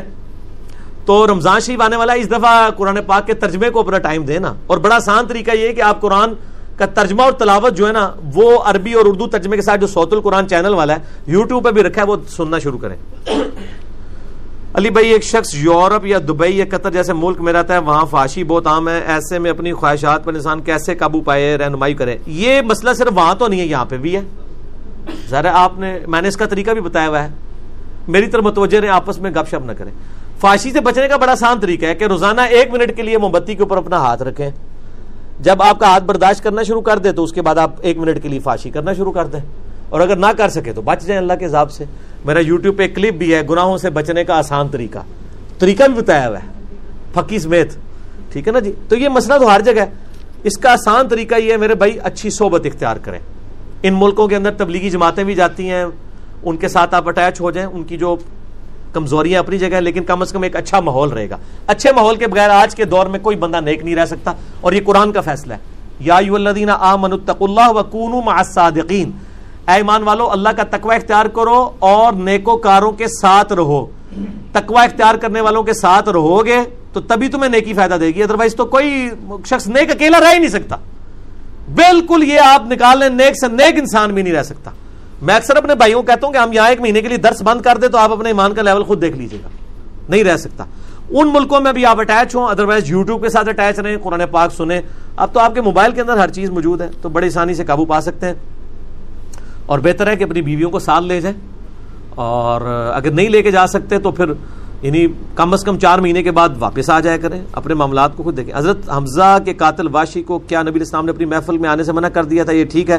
تو آج آج انسان ایسے کسی ناراض کسی سے ناراض ہو کر اس کو اپنے گھر آنے سے منع کر سکتا ہے۔ نہیں، وہ نبی اسلام کا تو معاملہ ڈفرنٹ تھا۔ واشی نے تو جرم ہی بہت بڑا کیا تھا۔ حضرت حمزہ کو قتل کیا تھا۔ یہ صحیح بخاری میں ہے کہ نبی اسلام نے فرمایا تھا، میرے سامنے نہ ہو۔ لیکن بعد میں صحابہ نے اس کو ایز اے سیابی ٹریٹ کیا ہے۔ پھر اللہ نے بہت بڑا کام لیا ہے۔ صحیح بخاری میں ہی ہے کہ مسلمہ کذاب کو بھی واشی نے قتل کیا اور وہ پھر کہتے تھے کہ میں نے اسلام کے بہترین آدمی کو بھی قتل کیا۔ اور اسلام کے بدترین دشمن کو بھی میں نے قتل کر کے اس کو برابر کیا، اللہ سے امید کرتا ہوں کہ اللہ تعالیٰ میرا وہ گناہ معاف کر دے گا۔ بال اس پہ قیاس کرتے ہوئے آپ کے لیے جائز نہیں کہ آپ کسی کے معاملے میں ایسا کریں کہ اس لیول تک اتر جائیں۔ اگر بہت زیادہ کوئی معاملات خطرناک ہیں، آپ کی جان کو خطرہ ہے یا کوئی عزت و آبرو کو خطرہ ہے، پھر معاملہ الگ ہے، تو وہ بھی بڑی پازیٹیولی انداز میں علیحدگی اختیار کریں۔ خوشی غمی تک تو معاملات رکھیں سلا رحمی کرنے کا تو حکم ہے۔ بیوی سے صحبت کے بعد اگر بیوی کو غسل جنابت کرنے سے پہلے حیض آ جائے تو کیا جنابت و حیض کا ایک ہی غسل کیا جا سکتا نہیں جی حیض کا غسل الگ سے غسل جنابت اس کو کرنا ہی ہوگا۔ وہ تو کرنا ہی کرنا ہے۔ قبر خواب گاہ ہے۔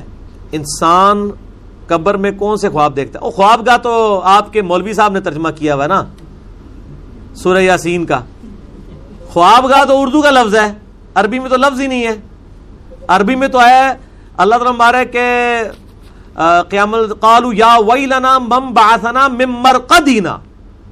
ہائے افسوس، ہماری قبروں سے ہمیں کس نے اٹھا دیا؟ اس کا انہوں نے شستہ اردو میں خواب گاہ ترجمہ کرتا ہے۔ ان ترجمہ ہی غلط ہوا ہے، اللہ کا بندو ایک شاہی غلط ہے۔ ٹھیک ہے جی تو وہ ذکر میں کہا مسئلہ 117 بی دیکھ لیں، عذاب قبر کے اوپر میں نے ڈیٹیل سے۔ فتنہ کی حدیث کا کیا مطلب ہے کہ آج کے دور میں حدیثیں فٹ ہوتی ہیں؟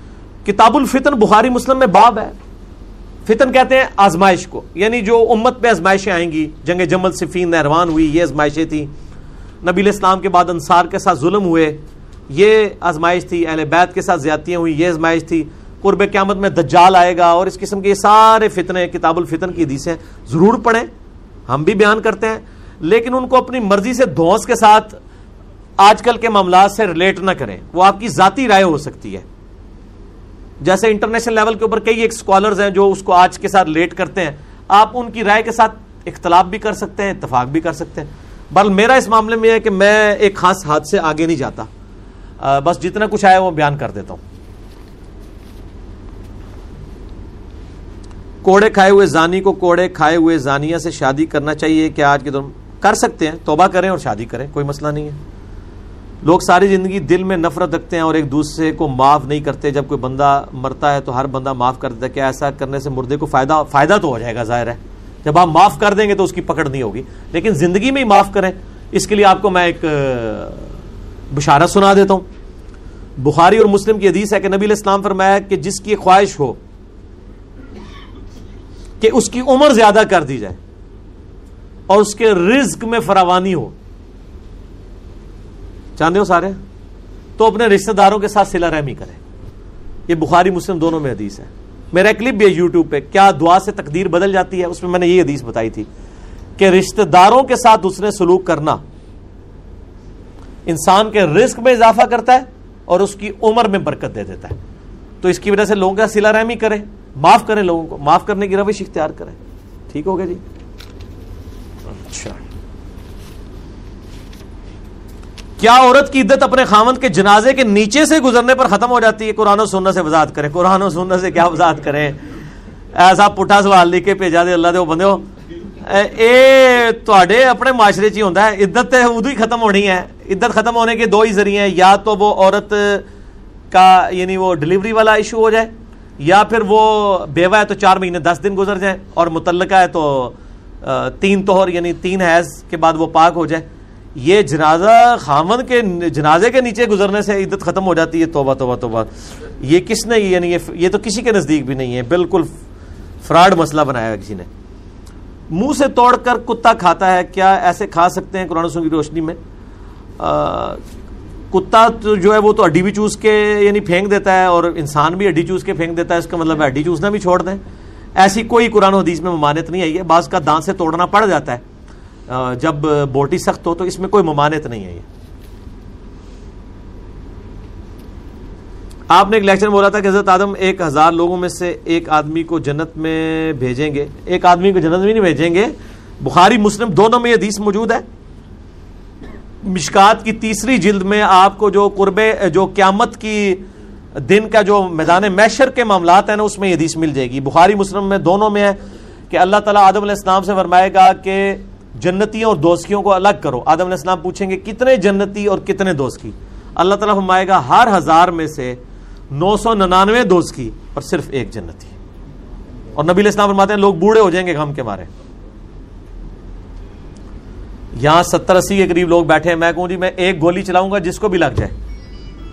کوئی یہ نہیں کہے گا، یار، ایک کی ہے نا، کسی اور نہیں لگے گی۔ سارے اٹھ جائیں گے۔ اور اگر میں اسی میں کہوں کہ میں نے سیونٹی نائن گولیاں چلانی ہے ایک بچے گا۔ کوئی یہ کہے گا کہ جی وہ میں ہی بچا گا، خیر ہے، بیٹھے رہو۔ لیکن آخرت کے بارے میں لوگوں کا یہی کانسیپٹ ہے کہ جی وہ ہزار میں جو ایک جائے گا نا، وہ میں ہی ہوں گا۔ ٹھیک ہوگا جی میں نے نوٹ کیا ہے کہ جہاں آپ نے مسلح پر جماعت کروائی، سنت اور نوافل آپ نے وہاں سے ہٹ کر ادا کیے، اس کی کوئی شری دلیل، بالکل شری دلیل موجود ہے، میرا اس کے اوپر کلپ بھی ہے کہ کیا سنت اور نوافل جگہ بدل کر پڑھنے چاہیے؟ یوٹیوب پہ جا کے لکھیں۔ صحیح مسلم میں ایک حدیث ہے کہ حضرت امیر معاویہ رضی اللہ تعالیٰ ہو سیکورٹی ریزنز کی وجہ سے مقصورہ ایک کمرہ انہوں نے مسجد کے ساتھ ایڈجسٹمنٹ بنایا ہوا تھا، جس میں وہ نماز پڑھا کرتے تھے۔ وہ مسجد میں نماز نہیں پڑھتے تھے سیکورٹی کی وجہ سے، لیکن مسجد کے امام کے ساتھ جماعت میں پڑھتے تھے۔ یعنی انہوں نے مسجد کے ساتھ ایڈجسٹنٹ ایک کمرہ بنایا تھا، جس میں ان کے باڈی گارڈ ہوتے تھے۔ وہاں پہ وہ اپنے مہمانوں کے ساتھ نماز پڑھتے تھے۔ یہ صحیح مسلم میں حدیث ہے۔ مشکات میں بھی آپ کو یہ حدیث مل جائے گی نماز والے چیپٹر میں۔ تو وہ ایک تابی کہتے ہیں، میں ان کو ملنے کے لیے گیا تو جب امام نے سلام پھیرا، تو سلام پھیرنے کے بعد، چونکہ وہ انڈیا، پاکستان، بنگلہ دیش کی مسجد نہیں تھی، کوئی اجتماعی دعا لمبی تو ہوتی نہیں تھی، کیونکہ اجتماعی دعا تو ہے ہی کوئی نہیں تھی، یہ تو خود لوگوں نے نکالی ہوئی ہے۔ تو کہتے ہیں، امام نے اسلام پھیرا تو میں نے کھڑے ہو کے اپنے نوافل پڑھنے شروع کر دی یعنی جو بعد والی چار نوافل ہیں، سنتیں۔ دو دو کر کے پڑھیں یا ایک سلام سے پڑھیں، دونوں طرح جواز موجود ہے تو کہتے ہیں میں جب سلام پھیر کے فارغ ہوا تو حضرت معاویہ رضی اللہ تعالیٰ نے میرے ہاتھ کو یوں پکڑا اور مجھے کہا کہ آندہ ایسا نہ کرنا، کیونکہ نبی علیہ السلام نے ہمیں منع فرمایا کہ ہم جس جگہ پہ فرض نماز ادا کریں، وہاں پر نفلی نماز نہ ادا کریں، بلکہ جگہ بدل لیں۔ اس کی حکمت کیا ہے؟ حکمت یہ ہے کہ باقی اور جگہ بھی گواہ ہو جائیں گی نماز کے اوپر۔ جتنی جگہوں پہ نماز پڑھیں گی، وہ جگہ نماز کے لیے گواہی دیں گی۔ پلس نئے آنے والے کو پتا چل جائے گا کہ جماعت قائم ہو چکی ہے یعنی جماعت سلام پھر چکا ہے۔ جو مسلم شریف میں حدیث آیا آتی ہے کہ صحابہ کرام مغرب سے پہلے بھی دو نوافل پڑھا کرتے تھے، جو آج صرف پہلے حدیث نے وہ سنت زندہ رکھی ہے یا عرب کے لوگوں نے۔ اگرچہ وہ غیر موقع ہے، اس کی کوئی تاکید نہیں ہے، لیکن سنت تو ہے یہاں تو لوگ ڈنڈے مارتے ہیں جو پڑھتے ہیں ان کو۔ اتنے ضدی ہوئے ہیں اس مسئلے میں۔ تو اگر کوئی نیو کمر آتا تو وہ سمجھتا کہ صحابہ کرام فرض کے بعد والی دو سنتے پڑھ رہے ہیں۔ اتنے زیادہ صاحب فرض سے پہلی والی دو سنتے مغرب سے پہلے پڑھتے تھے۔ کہ نیا آنے والا سمجھتا تھا یہ بعد والی پڑھ رہے ہیں۔ یعنی وہ فرق ہی نہیں کر پاتا تھا۔ اس سے بات چلی کہ صحابہ کرام مسجد میں پہلے والے دو نفل بھی پڑھ لیتے تھے، دو سنتیں، اور بعد والی بھی دو سنتیں پڑھ لیا کرتے تھے۔ لیکن مسلم شریف میں حدیث ہے کہ مرد کے لیے سب سے افضل نماز فرض کے بعد وہ نفلی نماز ہے جو اپنے گھر میں پڑھتا ہے۔ بہتر یہ ہے کہ سنتیں اور وطر گھر میں پڑھنی چاہیے۔ یہ افضل ہے۔ اچھا جی۔ موقع وقت مقرر ہے تو عمر کیسے دراز ہو جاتی ہے؟ یہ آپ کو ٹینشن لینے کی ضرورت نہیں ہے میرے بھائی، نہ آپ نے دراز کرنی ہے یہ۔ وہ وقت جس نے مقرر کیا ہوا نا تقدیر میں۔ ٹھیک ہے نا جی؟ اسی نے جس نے وقت مقرر کیا ہے تقدیر میں۔ اسی نے تقدیر میں لکھا ہوا ہے کہ جب یہ مجھ سے دعا کرے گا تو میں اتنے سال اس کی عمر بڑھا دوں گا۔ وہ ٹینشن ختم ہوگی جی؟ یہ ہے تقدیر کا مسئلہ۔ دعا کے ساتھ جڑی ہوئی ہے تقدیر۔ یہ بات بھی تقدیر میں لکھی ہوئی ہے کہ جب یہ مجھ سے دعا کرے گا تو میں اس کے ساتھ یہ معاملہ کر دوں گا۔ ٹھیک ہے؟ تو لہذا تقدیر کوئی تبدیل نہیں ہوگی۔ تقدیر میں آلریڈی لکھا ہوا ہے کہ اس کی عمر چالیس سال ہے، لیکن یہ انتالیسویں سال میں پہنچ کے اپنے رشتے داروں کے ساتھ اتنا اس نے سلوک کرے گا کہ میں اس کی عمر ساٹھ سال کر دوں گا۔ لو ہاں۔ تھی حساب کتاب رکھنا اللہ سے بندے اللہ نے رکھنا ہے۔ تھی نا ٹینشن لو کسی گل اچھا جی۔ خواتین کا عید کی نماز پڑھنے کا کیا حکم ہے؟ بخاری مسلم میں موجود ہے۔ نبی اسلام نے فرمایا کہ ایون جو عورتیں یعنی حیض کی حالت میں ان کو بھی عیدگاہ کی طرف لے کے آؤ۔ لیکن یہ عیدگاہ کے لیے مسجد میں نہیں عورتیں جا سکتی۔ کیونکہ مسجد میں تو عورت اس حالت میں جا نہیں سکتی۔ عیدگاہ چونکہ مسجد کے حکم میں نہیں، وہاں لے کے جاؤ۔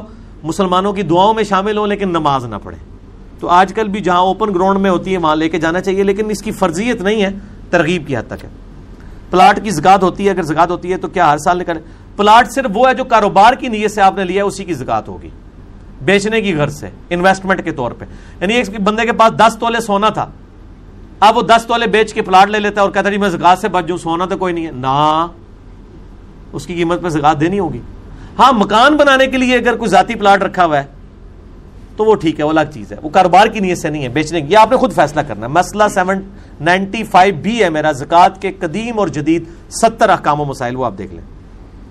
زکات کی رقم پورا سال میں تھوڑی تھوڑی کر کے دے سکتے ہیں یا پوری ایک مدت میں جس طرح مرضی دیں۔ ایڈوانس بھی دے سکتے ہیں جامع ترمزی سے میں نے ثابت کیا ہے۔ ساتھ ساتھ بھی دے سکتے ہیں اینڈ پہ بھی دے سکتے ہیں، لیکن بہتر ہے کہ رمضان شریف میں دیں، کیونکہ صحیح حدیث کے اندر آیا کہ رمضان میں جو سواب جو ہے ستر گنا تک بڑھا دیا جاتا ہے، بخاری کے اندر موجود ہے۔ رمضان میں دیں تو بہتر ہے، اور دوسرا سال کا حساب رکھنا بھی آسان ہے۔ کیونکہ یہ کمری سال کے اعتبار سے آپ نے دینی ہے، شمسی کے اعتبار سے نہیں دینی۔ تو وہ تو آپ کو پتا ہے، ہر مہینے، ہر سال دس دس دن کے فرق کے ساتھ تیس چالیس سالوں میں ایک سال کا فرق بچ جائے گا۔ تو وہ رمضان میں حساب رکھنا آسان ہوتا ہے، اس لیے امت رمضان میں حساب نکالتی ہے۔ ویسے آگے پیچھے بھی دے سکتے ہیں۔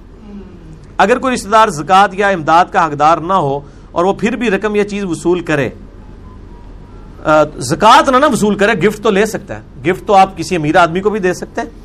زکات نہیں اس کو دے سکتے۔ اگر آپ کو پتا ہے کہ اس پہ زکات نہیں لگتی۔ ٹھیک ہو گیا جی؟ ابھی اذان شروع ہونے لگی ہے، تو میرا خیال اذان کا جواب دیں اور ہم بھی اثر کی نماز پڑھتے ہیں، باقی سوالات انشاءاللہ بعد میں لیں گے۔ ٹھیک ہے جی؟ جنہوں نے وضو کرنا ہے، وضو تازہ بنا لیں، باقی انشاءاللہ بعد میں۔ ما علینا البلاغ۔ ہاں جی بسم اللہ الرحمن الرحیم۔ نماز اثر کے وقفے کے بعد۔ سوال ہے جی رف الدین ان موتا امام مالک۔ موتا امام مالک کی میرے بھائی جو نمبرنگ ہے نا، اس وقت کئی ایک نمبرنگ چل رہی ہے ہمارے جو یوسف بھائی ہیں نا، ان کی کافی ایکسپرٹیز ہیں، ان کا نمبر واٹس ایپ کا دیا ہوا ہے۔ اس کے اوپر ہماری ویب سائٹ کے اوپر ان سے رابطہ کر لیں تو آپ کو وہ اس کا اسکرین شاٹ بھیج دیں گے۔ بار الرف الدین کا ذکر المحتم مالک میں نماز کا چیپٹر کھولیں۔ اس میں ایک ہی حدیث ہے جو نماز کے طریقے پہ ہے، وہ عبداللہ بن عمر والی ہے۔ اس میں رف الدین کا ذکر موجود ہے۔ ہمارا جو یہاں پہ نسخہ چل رہا ہے نا الموتا امام مالک کا، اس میں وہ امام یاہیا سے ہے۔ امام مالک کے شاگرد، اس میں صرف رکوع میں جانے والا جو رف الدین ہے وہ ہے، اٹھنے والا نہیں ہے۔ یعنی وہ حنفیوں کے لیے تو کافی ہے وہ، کیونکہ رکوع میں جانے والا تو آ گیا نا۔ اس میں دوسرے عدم ذکر ہے، لیکن جو باقی شاگردوں سے ہیں نا، ابن ابی قاسم سے الموتا، باقی الموتا ہیں جو ان میں سارے موجود ہیں۔ دوسرا ہے کہ چھ نفلی روزے جو شوال کے امام مالک جن کو نہیں مانتے تھے یہ بھی آپ کو روزوں والے بیان کے اندر مل جائے گا۔ میں نے شوال کے چھ روزوں کے اوپر باقاعدہ ایک کلپ ریکارڈ کروایا۔ اس میں نے حدیث کا نمبر بتایا ہوا ہے، پھر بھی نہ ملے۔ اس میں میں نے باقاعدہ یہ بھی بتایا کہ کس چیپٹر میں ہے۔ اس چیپٹر کے ارد گرد ڈھونڈ لیں۔ یوسف بھائی سے رابطہ کریں، آپ کو اسکرین شاٹ ان شاء اللہ تعالیٰ بھیج دیں گے۔ ہمارے ملک میں پروفیشنل ڈگری کی شرح حیثیت کیا ہے؟ جیسے اتائی ڈاکٹر، ڈاکٹری کرنا جائز ہے یا ناجائز؟ یعنی کیا کوئی کوالیفائڈ ڈسپینسر جو پچیس تیس سال کا تجربہ رکھتا ہو کلینکل پریکٹس کرے یا اب چھوڑ دے؟ بالکل کرے پریکٹس بار لکھ دے کہ جی میں ڈاکٹر نہیں ہوں، بلکہ میرا یہ تجربہ ہے، میری یہ فیلڈ ہے۔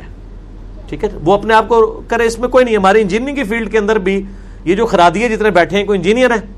ہاں، ہم تو نہیں خراد مشین چلا سکتے، وہ چلا لیتے ہیں۔ ان کے پاس وہ ایکسپرٹیز ہے۔ تو انہوں نے بار انجینئر تو نہیں لکھ کے لگایا ہوا نا۔ تو جو وہ فیلڈ ہے، لوگوں کو آلریڈی بھی پتا ہے ڈسپینسر ہے۔ ان کو ایم بی بی ایس کسی نے نہیں مانا ہوا۔ ہمارے ادھر بھی محلے میں ایک ہے، ان کا کاروبار کافی چلتا ہے۔ اور ظاہر ہے کہ چھوٹی موٹی دوائیاں جو ہے نا وہ پچیس تیس سال ایکسپیرینس کے بعد ان کو اندازہ ہوتا ہے کہ وہ صحیح ٹیسٹ وغیرہ لکھ دیتے ہیں۔ ورنہ تو یہاں پہ جو M B B S doctor بھی ہے نا، وہ بھی آپ کی ایسی چمڑی اتار رہے ہیں کہ ان کو ان کو تمیز ہی نہیں ہے کہ وہ مطلب ایک طرح کے مریض ان کے پاس بار بار آتے ہیں۔ اس کے باوجود وہ اسی سرکل سے ان مریضوں کو گزارتے ہیں جو باقی مریضوں کو زریل کرتے ہیں۔ حالانکہ ان کو پتا ہے، اب تو میں جن بیماریوں سے گزر چکا ہوں، یا میرے رشتہ دار، میں کسی کو مشورہ اچھا دے لیتا ہوں، اس ڈاکٹر کی نسبت۔ اور لیکن وہ پورا سرکل ہے، آپ یہ ٹیسٹ کروائیں، یہ کروائیں یہ کروائیں اینڈ پہ۔ حالانکہ ان کو پتا ہے کہ یہ جو تکلیف ہے، اس میں پاسبلٹی نہیں ہے کہ یہ یہاں پہ ہو۔ ٹھیک ہے جی؟ تو اس طرح جو ڈاکٹر کر رہے ہیں نا، تو ان سے تو وہ ڈسپینسر زیادہ بہتر ہے جو آپ کو صحیح بات بتا سکتے ہیں۔ بلکہ عثمان بھائی بتا رہے تھے کہ ایک ڈاکٹر جو ہے وہ اس کے پاس لے گئے تو اس نے تو سٹی اسکین لکھ دیا سر کا۔ دوسرے ڈسپینسر نے بتایا کہ وہ پائی نظر چیک کرا اپنی۔ ہاتھ لگ چکے ریڈیولوجسٹ دے۔ وہ کتنا عرصہ وہ گردے کی دوائیاں کھلاتا رہا تو ان کا کسی ڈسپینسر سے ہی رابطہ ہے انہیں کہا جناب، تو اپینڈکس ہے۔ وہ اپینڈکس ہی نکلی۔ تو ڈاکٹروں کی تو اپنی معاملات چل رہے ہوتے ہیں، اس لیے جس کی ایکسپرٹیز ہے وہ کرے۔ دنیا میں صرف ایک کام ہے جو ہر بندہ کر سکتا ہے، اور وہ دین کا کام ہے۔ صحیح بخاری میں حدیث ہے بلغوا عنی ولو آیا۔ پہنچا دو میری طرف سے، خواہ تمہیں ایک آیت بھی ہوتی ہو۔ اس کے لیے ڈگری کی ضرورت نہیں ہے۔ آپ ڈگری لے بھی آئیں گے تو بریلویوں کی ڈگری دیوبندیوں کو قابل قبول نہیں ہے۔ وہ تو کہیں گے، جعلی ڈاکٹر ہے۔ جعلی مفتی ہے۔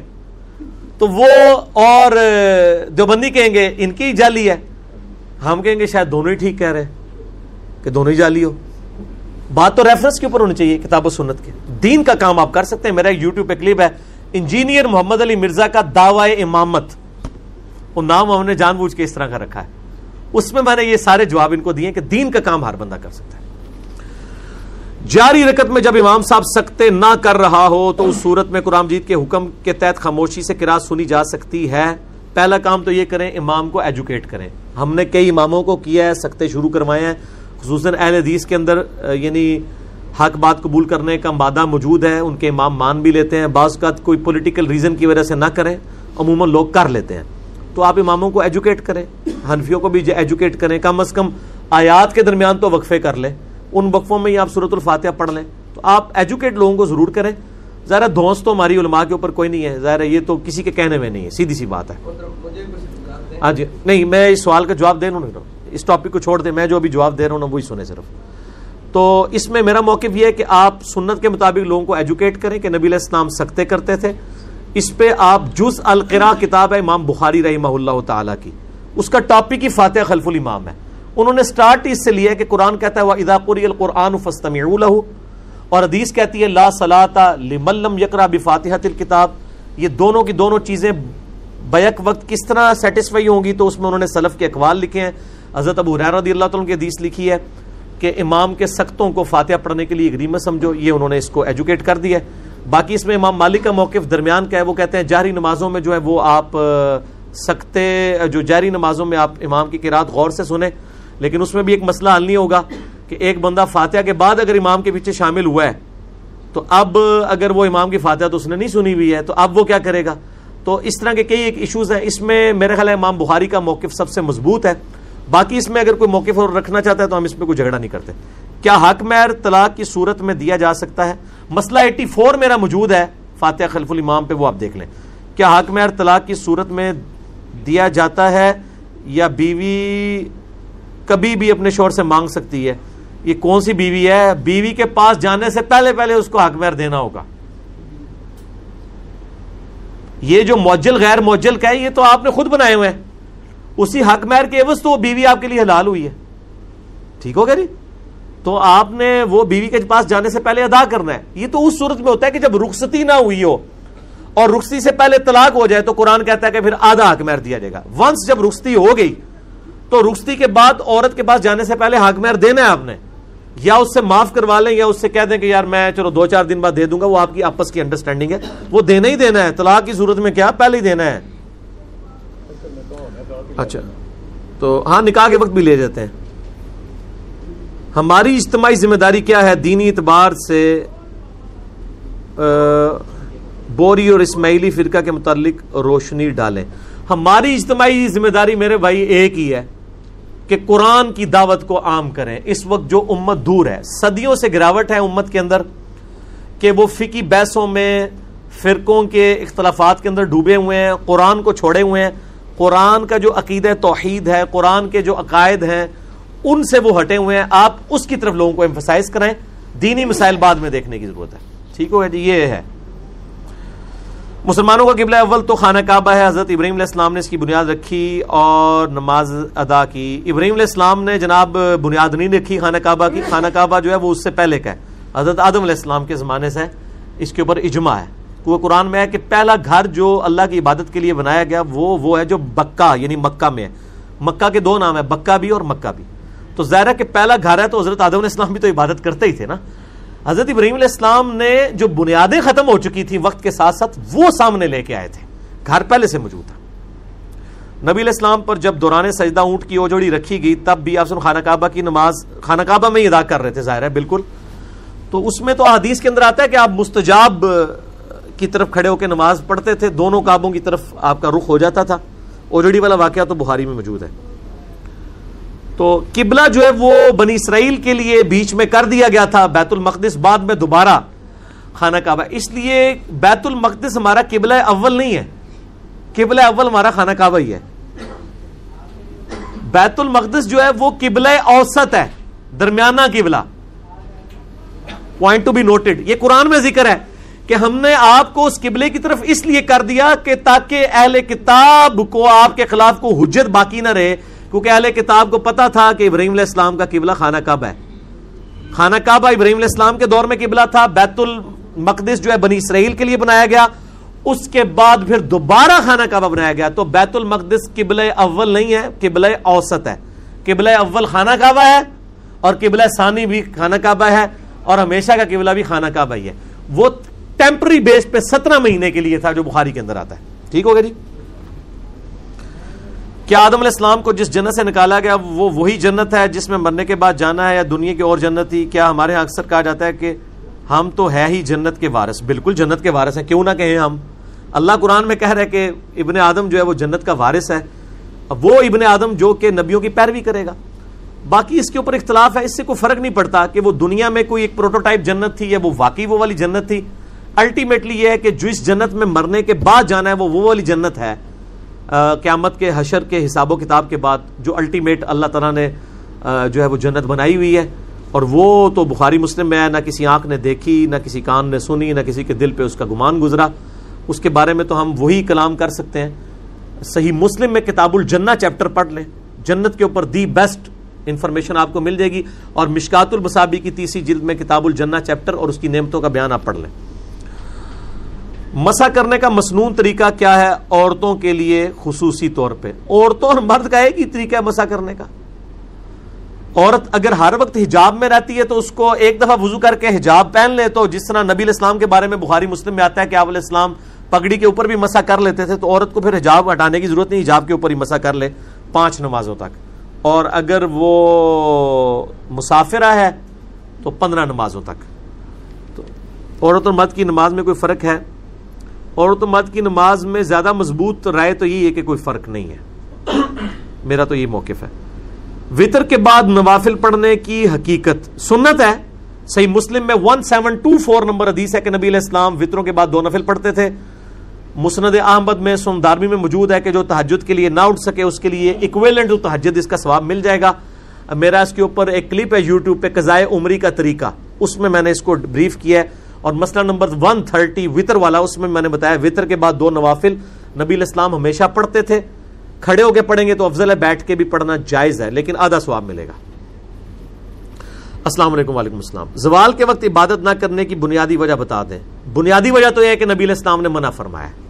باقی ٹیکنیکل ریزن بخاری مسلم میں آتی ہے کہ اس وقت وہ جو سورج کی پوجا کرنے والے لوگ تھے، ان کی عبادت کا وہ وقت تھا، سورج کی طرف وہ رک کر کے عبادت کرتے تھے، ان کی مخالفت کا حکم دیا گیا تین اوقات کے اندر۔ یہ زوال تو لفظ غلط ہے۔ یہ غلط العام ہو چکا ہے۔ ہم جن، یہ مکرو اوقات ہیں۔ زوال کے اوقات نہیں، زوال کہتے ہیں گرنے کو۔ زوال آفتاب تو زور کے نماز کے ٹائم کو کہتے ہیں کہ درمیان میں پہنچ کے سورج مغرب کی طرف گرا، زوال ہوا اس کا تو زور زوال کا وقت تو زور کے وقت کو کہتے ہیں۔ زوال سے پہلے کے جو دس منٹ ہے وہ دہوا کبرا گمراہ مطلب اس وقت ایک سمجھ لیں کہ مکرو وقت ہے۔ ایک وقت جو ہے وہ سورج نکلتے ہوئے پانچ سات منٹ جب وہ ٹکیا باہر آ رہی ہوتی ہے اور غروب کے وقت ٹکیا لیکن اس وقت اثر کی اجازت ہے۔ مسئلہ نمبر تھرٹی میرا ڈیٹیل سے موجود ہے نمازوں کے اوقات پہ، اور میں نے اس میں دھوپ گڑی بنانے کا طریقہ بھی بتایا ہوا اچھا اب میری طرف متوجہ رہے یار، گپ شپ نہیں مارنی آپس میں۔ پلیز، پھر میں ڈسٹرب ہوتا ہوں۔ سورت المائدہ کی آیت نمبر ایک سو سولہ اور سترہ میں ہے کہ اللہ تعالیٰ عیسیٰ سے پوچھے گا کہ کیا تو نے کہا تھا کہ مجھے معبود بنا لیا جائے تو وہ انکار کریں گے؟ جبکہ وہ واپس آ رہے ہیں، دیکھ کر تو جائیں گے۔ یہ غامدی صاحب کا موقف ہے، انہوں نے اس سے ایک رزلٹ نکالا ہے، جو کہ رزلٹ ٹھیک نہیں ہے۔ اس لیے کہ حضرت عیسیٰ علیہ السلام ان لوگوں کے بارے میں بات کریں گے کہ جو عیسیٰ علیہ السلام کے اپنے ماننے والے تھے، اس کے بعد انہوں نے جو بدعت جاری کی۔ کہ مجھے نہیں پتا انہوں نے میرے بعد کیا کیا۔ ٹھیک ہے؟ حالانکہ جب وہ یہ بتا کے جا رہے ہیں، بخاری مسلم میں حدیث ہے کہ آپ علیہ السلام فرماتے ہیں کہ میرے حوضے کوثر میں بھی کچھ لوگ لائے جائیں گے، جن کو میں پہچانتا ہوں گا اور فرشتے ان کے میرے درمیان دیوار حائل کر دیں گے۔ اور مجھے بتایا جائے گا انہوں نے آپ کے بعد دین بدل دیا۔ تو آپ فرماتے ہیں، میں کہوں گا اللہ، جب تک میں ان میں موجود تھا، ان پر گواہ تھا، میرے بعد انہوں نے کیا کیا، مجھے کوئی پتا نہیں ہے۔ یہ وہی الفاظ ہے جو عیسیٰ ابن مریم بھی کہیں گے، نبی علیہ السلام نے فرمایا۔ تو جب آپ پہلے ہی دنیا میں بتا رہے ہیں کہ میں یہ کہوں گا، اس کا مطلب آپ کو پتا تو ہے کہ آپ نے یہ کہنا ہے۔ لیکن آپ کو اسپیسیفکلی نہیں پتا تھا کہ کون کون لوگ یہ کریں گے، ایک جرنل پتا تھا۔ تو عیسی علیہ السلام کے بارے میں بھی یہ چیز ہے۔ میرے بھائی، میں نے جو جواب دے دیا ہے، وہ جواب اسی طریقے سے ہے۔ میں، آپ میری بات سمجھیں، جو میں بات بتا رہا ہوں، وہ دوبارہ آ رہے ہیں۔ دوبارہ وہ آ رہے ہیں، تو عیسی علیہ السلام کو تو چھوڑ دیں۔ آج کوئی بندہ جو سو سال پہلے مرا ہے، دو سو سال بعد آ جائے اس کو کس نے ٹریک ریکارڈ بنا کے دینا ہے کہ جی آپ جب ہزار سال پہلے دنیا میں آئے تھے تو آپ کے مرنے کے بعد لوگوں نے یہ یہ کیا تھا؟ کیسے کو بتا سکتا ہے؟ کیا آپ مسلمانوں کے پاس کوئی لسٹ ہے کہ عیسی علیہ السلام کے کن تابعین نے شرک کیا تھا؟ تو عیسی علیہ السلام کہاں گوگل سے ڈیٹا اٹھائیں گے؟ کہیں نہیں موجود ڈیٹا ڈیٹا ہوگا ہی نہیں نا. کیسے بتائیں؟ ہم نہیں بتا سکتے. عیسی علیہ السلام کو ہم کیسے بتائیں گے؟ ہمارے پاس کوئی ڈیٹا ہے؟ وہ تو آج کے لوگ کہہ رہے ہیں نا، وہ تو ان لوگوں کے بارے میں بات کر رہے ہوں گے جو ان کے زمانے کے بعد ہوئے۔ ان کے زمانے سے لے کے جس زمانے میں وہ لوگ آئیں گے، آج کے لوگوں کی لسٹ پتہ نہیں، ہزار سال بعد آئے عیسیٰ علیہ السلام۔ تو آج کے لوگوں کی لسٹ سنبھال کے رکھی ہوئی ہم نے کہ ہم نے عیسیٰ علیہ السلام کو ریکارڈ دینا ہے کہ آپ کے امتیوں نے یہ یہ کیا۔ وہ تو صرف اپنے لوگوں کے زمانوں کو جانتے ہوں گے نا۔ جب قرآن نازل ہو رہا تھا، اس زمانے میں جو لوگ ڈیوینٹی کلیم کر رہے تھے، ان کا ریکارڈ حضرت عیسیٰ کو کون دے گا؟ گوگل دے گا فیس بک دے گی، کہیں نہیں موجود۔ ان کی بات ہو رہی ہے نا۔ سمجھ آئی میری بات؟ ان لوگوں کا تو نہیں نا پتا، یہ تو مانے نا کہ ان کا پتا ہے ان کو۔ وہ تو آپ کو بھی نہیں پتا، تو انہی کا ذکر ہے۔ ٹھیک ہو ہاں جی۔ مسئلہ نمبر میرا بارہ، حیات مسیح اور نزیل مسیح سن لیں۔ امت کا اجماع اس عقیدے پہ۔ پک اینڈ چوز کر کے نیٹی گیٹیز نہیں نکالنی چاہیے۔ اس طرح کی نیٹی گیٹیز بہت نکال سکتے ہیں ہم بھی قرآن و حدیث کے اندر۔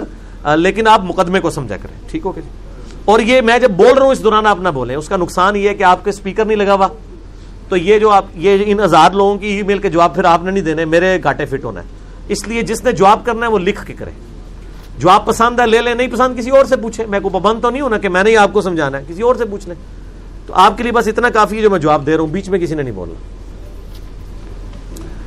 آپ زم زم کھڑے ہو کر پینا۔ آب زم زم ہو یا کوئی پانی ہو، آپ کھڑے ہو کے پی سکتے ہیں۔ میرے اس کے اوپر کئی دفعہ میں نے ڈسکشن کی ہے۔ کہ کھڑے ہو کر پینا جامعہ ترمزی میں موجود ہے، ابن عمر اور ابو حریرا کہتے ہیں، رضی اللہ تعالیٰ عنہ نبی علیہ السلام کے زمانے میں آپ کھڑے ہو کے کھانا بھی کھاتے تھے، پانی بھی پیتے تھے۔ آپ علیہ السلام نے ہمیں منع نہیں کیا۔ صحیح بخاری میں ہے کہ مولا علی علیہ السلام زہر کے بعد لوگوں کو کوفے کے چبوترے پہ بیٹھ کے احکامات سکھاتے تھے۔ ایک دن انہوں نے وضو کا بچا ہوا پانی کھڑے ہو کے پیا اور فرمایا، میں نے دیکھا کوفے کے لوگ اسے مایوب سمجھتے ہیں کہ جب نبی علیہ السلام کھڑے ہو کے پانی بھی پی لیتے تھے۔ وضو کا بچا ہوا نہیں انہوں نے کہا، انہوں نے جرنل کہا۔ کہ پی لیا کرتے تھے، اس میں کوئی ممانت نہیں ہے تو پر نفل نماز بیٹھ کر پڑھنا کیسا ہے؟ جائز ہے، لیکن صحیح مسلم میں حدیث ہے کہ آدھا سواب ملے گا۔ تو جس نے آدھا سواب لینا ہے، جو چاہتا ہے، میرا سودا جو ہے، ہزار روپے کا سودا، دو ہزار کا بکے۔ اس کے لیے صرف اس کو تین قدم چلنے پڑیں گے۔ تو وہ چلنے کے لیے تیار ہو جائے گا۔ تو دین کے لیے بھی اگر آپ کھڑے ہو کے دو نفل پڑھ لیں اور آپ کو ڈبل سواب ملے، تو آپ اس سے نفع اٹھائیں۔ ہاں جی۔ سموسے کے وقفے کے بعد میری تو چائے بھی پڑی ہوئی ہے، میں تھوڑی سی پیوں گا۔ السلام علیکم وعلیکم السلام۔ Phone message. کیا دین عبد المطلب پر ہمارے رسول اللہ صلی اللہ علیہ وآلہ وسلم تھے؟ کیا یہ صحیح ہے کہ کعبہ میں بنو ہاشم کا کوئی بت نہ تھا کیونکہ وہ شرک نہیں کرتے تھے؟ ایسا کوئی ثبوت تو ہمارے پاس نہیں ہے جی کہ وہ شرک کرتے تھے یا نہیں کرتے تھے۔ کلین چٹ تو نہیں ہم دے سکتے، صرف نبی صلی اللہ علیہ وآلہ وسلم کے بارے میں گارنٹی ہے۔ مسئلہ نمبر ایٹی ایٹ اے اور ایٹی ایٹ بی میرا ریکارڈڈ ہے۔ اسمت انبیاء کے عقیدے پہ شبہات کا تحقیقی جائزہ۔ نبی اپنی پیدائش سے لے کر مبوس ہونے تک اللہ کی حفاظت میں ہوتا ہے۔ نبی کے علاوہ کسی کے لیے گارنٹی نہیں ہے کہ وہ اہل فطرت میں شامل ہے یا نہیں ہے یا اس کی کیا صورت حال ہے۔ صرف ہم ایک اندازہ ہی لگا سکتے ہیں۔ تاریخی روایتیں اس حوالے سے ملتی ہیں۔ کیا ختم کی چیز کھانا جائز ہے؟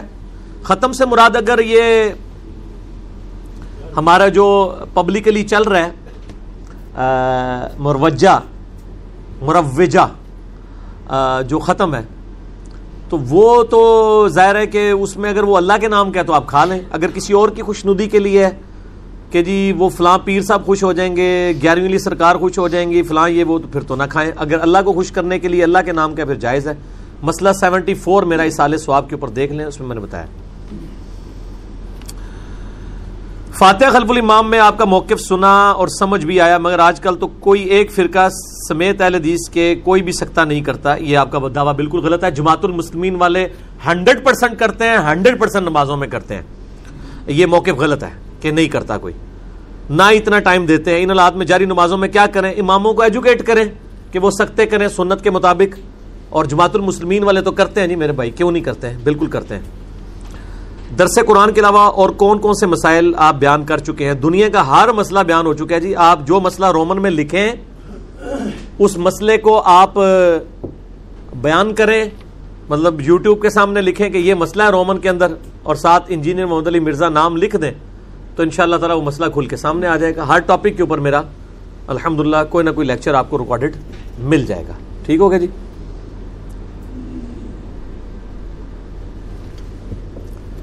اس کے بعد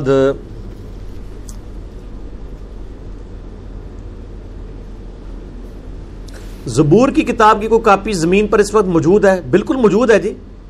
یہ جو اولڈ ٹیسٹمنٹ ہے، انجیل مقدس، اس میں اولڈ ٹیسٹمنٹ اور نیو ٹیسٹمنٹ دونوں موجود ہیں۔ تورات بھی ہے، زبور بھی ہے، انجیل بھی ہے، باقی صاحب بھی ہیں ٹیمپرڈ فارم میں یعنی تعریف شدہ ہیں۔ البتہ توحید کے اعتبار سے ان میں اب بھی چیزیں ٹھیک موجود ہیں۔ نبی پاک صلی اللہ علیہ وسلم کا بدن مبارک محفوظ ہے تو کیا اسی بدن کے ساتھ اٹھایا جائے گا کیونکہ باقی انسانوں کو نیا بدن ملے گا؟ یہ اللہ تعالیٰ کے معاملات ہیں، اللہ جانے، اس کا معاملہ جانے۔ ہمیں تو یہ پتہ ہے کہ قیام الدین ہر شخص کو ننگا اٹھایا جائے گا۔ اس کے بعد بخاری مسلم میں آتا ہے کہ سب سے پہلے ابراہیم علیہ السلام، اس کے بعد باقی پیغمبروں کو لباس پہنایا جائے گا۔ حضرت عائشہ نے پوچھا، صحیح بخاری میں آتا ہے کہ لوگ ایک دوسرے کو دیکھیں گے تو اما عائشہ سے نبی علیہ السلام نے فرمایا کہ وہ دن اس سے زیادہ سخت ہوگا۔ کہ لوگ کسی کو دیکھیں، لوگوں کو تو اپنی فکر پڑی ہوگی، اس طرف کسی کی توجہ ہی نہیں جائے گی۔ اچھا۔ نابالغ بچے کی موت ہو جائے تو اس کا کیا ہوتا ہے؟ سیدھا جنتی ہے یا پھر اس کا امتحان لیا جائے گا؟ نابالغ کا معاملے کے بارے میں دو مختلف رائے ہیں۔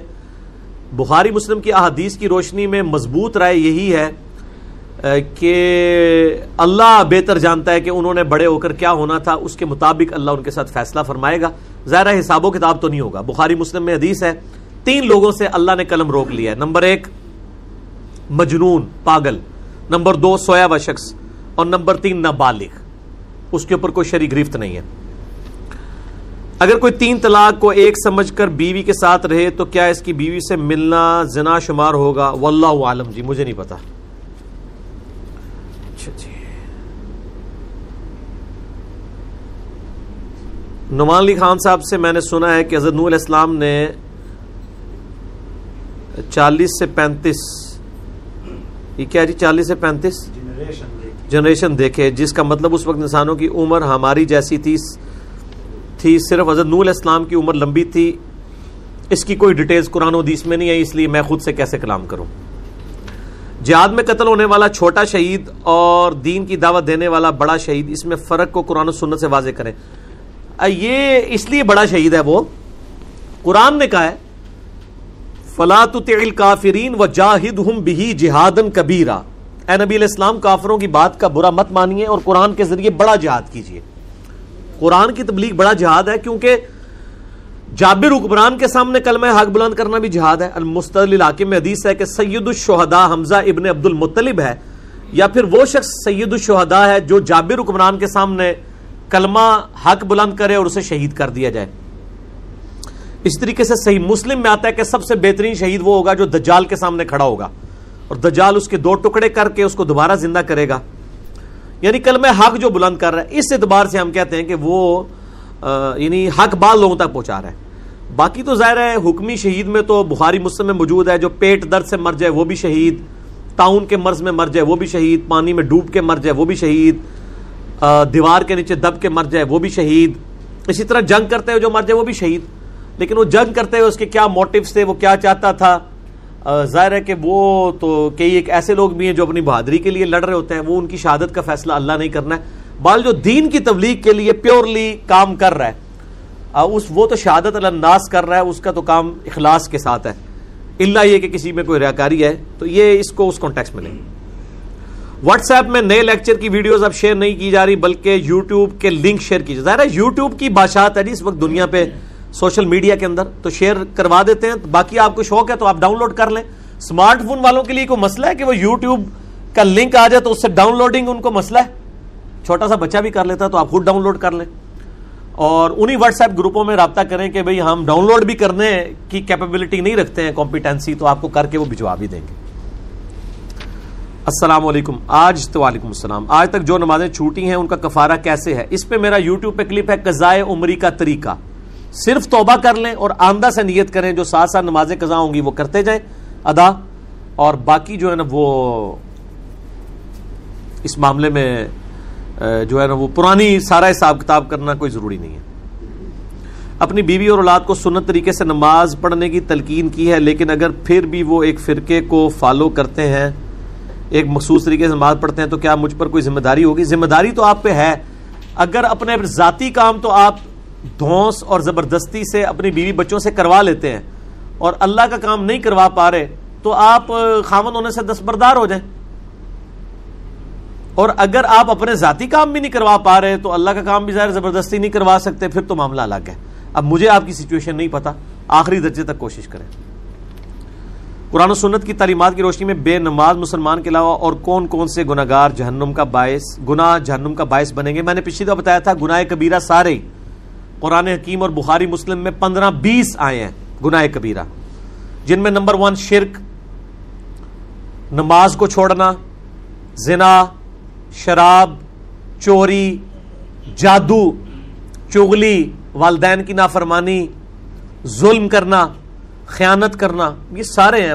مشکات میں آپ کو شروع میں گناہ کبیرہ کے بیان میں ساری دیسیں مل جائیں گی کہ کون کون سے گناہ کبیرہ دوزخ میں لے جانے والے ہیں۔ اگر کوئی شور شادی کے وقت تحفہ دے اور طلاق دے تو وہ دیا تحفہ واپس کر دینا چاہیے۔ یہ سوال ہی بڑا عجیب ہے۔ یہ ہونا چاہیے تھا کہ کیا شور وہ واپس لے سکتا ہے کہ نہیں؟ نہیں لے سکتا۔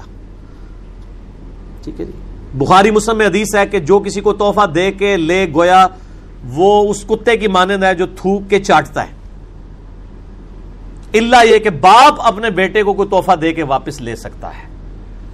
تو خامد بیوی کو ونس جو گفٹ دے دے گا، وہ اس کا ہے، اسے واپس نہیں لے سکتا، چاہے طلاق بھی ہو جائے۔ اگر بیوی کو زیادہ غصہ اور واپس کرنا چاہتی ہے تو کر دے۔ میرا تو خیال ہے غصہ نکالنے کا طریقہ یہ ہے کہ واپس نہ کرے پاکستانی خواتین اپنی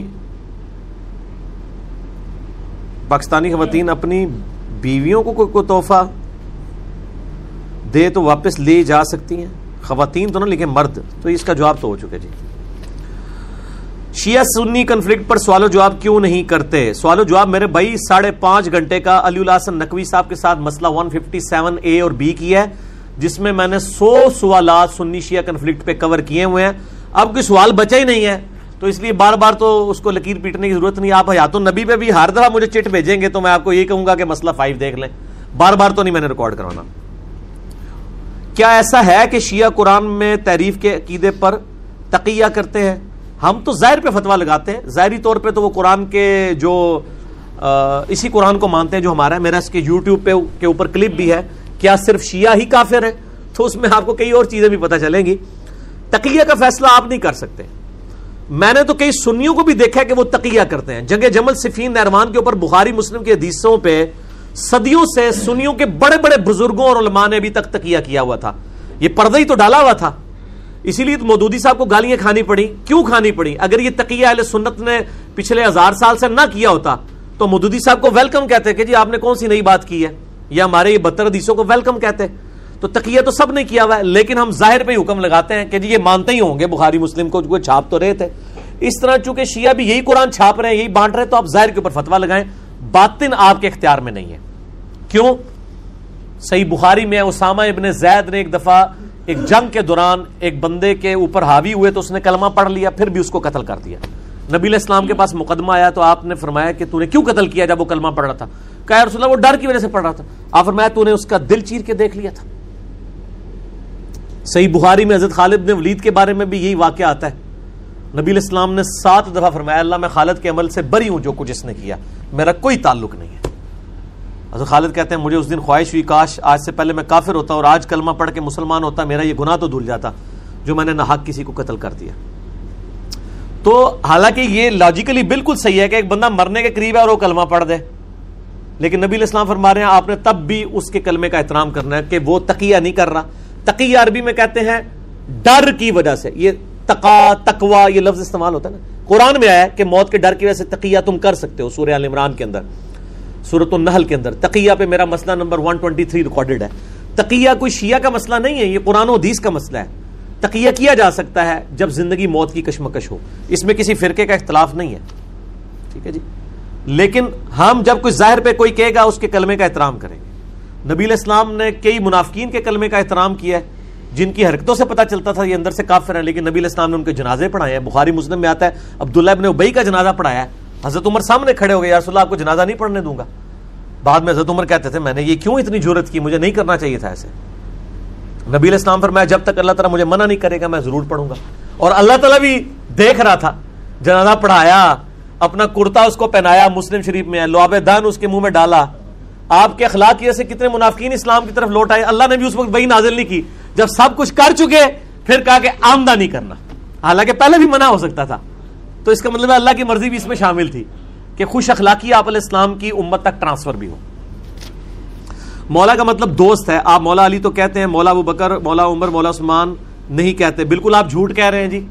میں نے درجنوں لیکچروں میں مولا ابو بکر، مولا عمر، مولا عثمان کہا ہوا ہے۔ میرے درجنوں لیکچر میں موجود ہے۔ یہ آپ بالکل جھوٹ لکھ رہے ہیں، توبہ کریں۔ آپ نے میرے بہتان لگایا ہے۔ مسئلہ 55 بی دیکھ لیں، میرے درجنوں لیکچروں میں موجود ہے۔ آپ نے نہیں سنا، آپ یہ کہیں گے میں نے سنا نہیں، یہ کہتے ہیں تو آپ نے یہ دعویٰ کسی کے بارے میں کرنا بالکل غلط ہے۔ لڑکے اور لڑکی کا رشتہ ستارہ دیکھ کر کرنا کیسا ہے؟ غلط ہے۔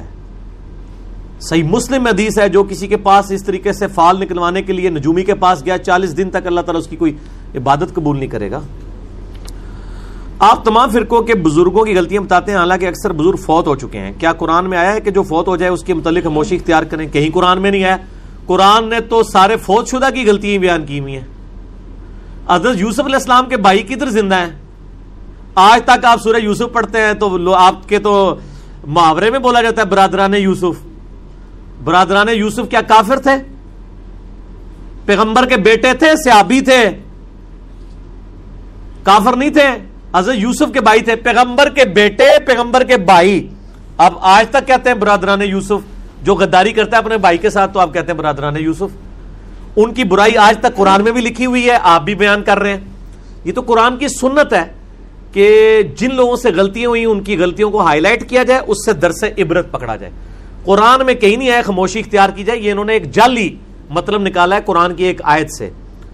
اور آؤٹ آف کنٹیکس اس کو کوٹ کیا ہے، اس کے اوپر میرا ایک کلپ ہے، وہ آپ یوٹیوب پہ جا کے دیکھ لیں۔ انجینئر محمد علی مرزا اور اہل حدیث کے درمیان اختلاف کی اصل وجہ کیا ہے؟ اس میں میں نے بتایا کہ یہ لوگ کس طرح دھوکہ دیتے ہیں؟ قرآن حکیم کی ایک آیت ہے۔ سورت البقرہ میں یہ آیت دو دفعہ ریپیٹ ہوئی ہے۔ اور پارا نمبر ایک کی آخری آیت ہی یہ ہے۔ وہ اس کا کانٹیکس نہیں بیان کرتے کیونکہ وہ ان کے خلاف جانی تھی نا۔ تو اس سے کہتے ہیں کہ جو مر گئے ان کی برائی بیان نہیں ہونی۔ تو پورے قرآن میں مرے ہوں گی تو برائی بیان ہو رہی ہے۔ مرے ہوں کی برائیوں کا ذکر آیا جن جن لوگوں نے یہ جتنے کافروں کے ذکر آیا وہ سارے مر چکے تھے۔ کتنے مسلمانوں کی غلطیاں الائٹ ہوئی ہیں۔ سورہ عال عمران میں صحابہ کرام علی مردوان سے جو کچھ ہوا اور غزوہ عہد میں جو غلطی ہوئی، باقاعدہ پوری غلطی چھ رکوعوں میں بیان ہو کے اللہ نے کہا، آندہ یہ کام نہیں کرنا۔ تو وہ آج تک بیان ہو رہی ہے۔ حضرت آدم علیہ السلام کی غلطی معاف نہیں ہوگی؟ تو سات دفعہ تو قرآن میں بیان ہوئی ہے۔ تو آپ کوئی کہ جی حضرت آدم کی غلطی کا ذکر کرنا حرام ہے۔ تو وہ پتہ کیا کہہ رہا ہے؟ وہ کہہ رہا ہے قرآن کا ترجمہ پڑھنا حرام ہے۔ قرآن میں آدم کا قصہ پڑھنا حرام ہے۔ تو وہ آرام تو بعد میں دیکھیں، وہ پہلے خود جو ہے نا، وہ کافر ہو چکا ہے جو یہ بات کر رہا ہے۔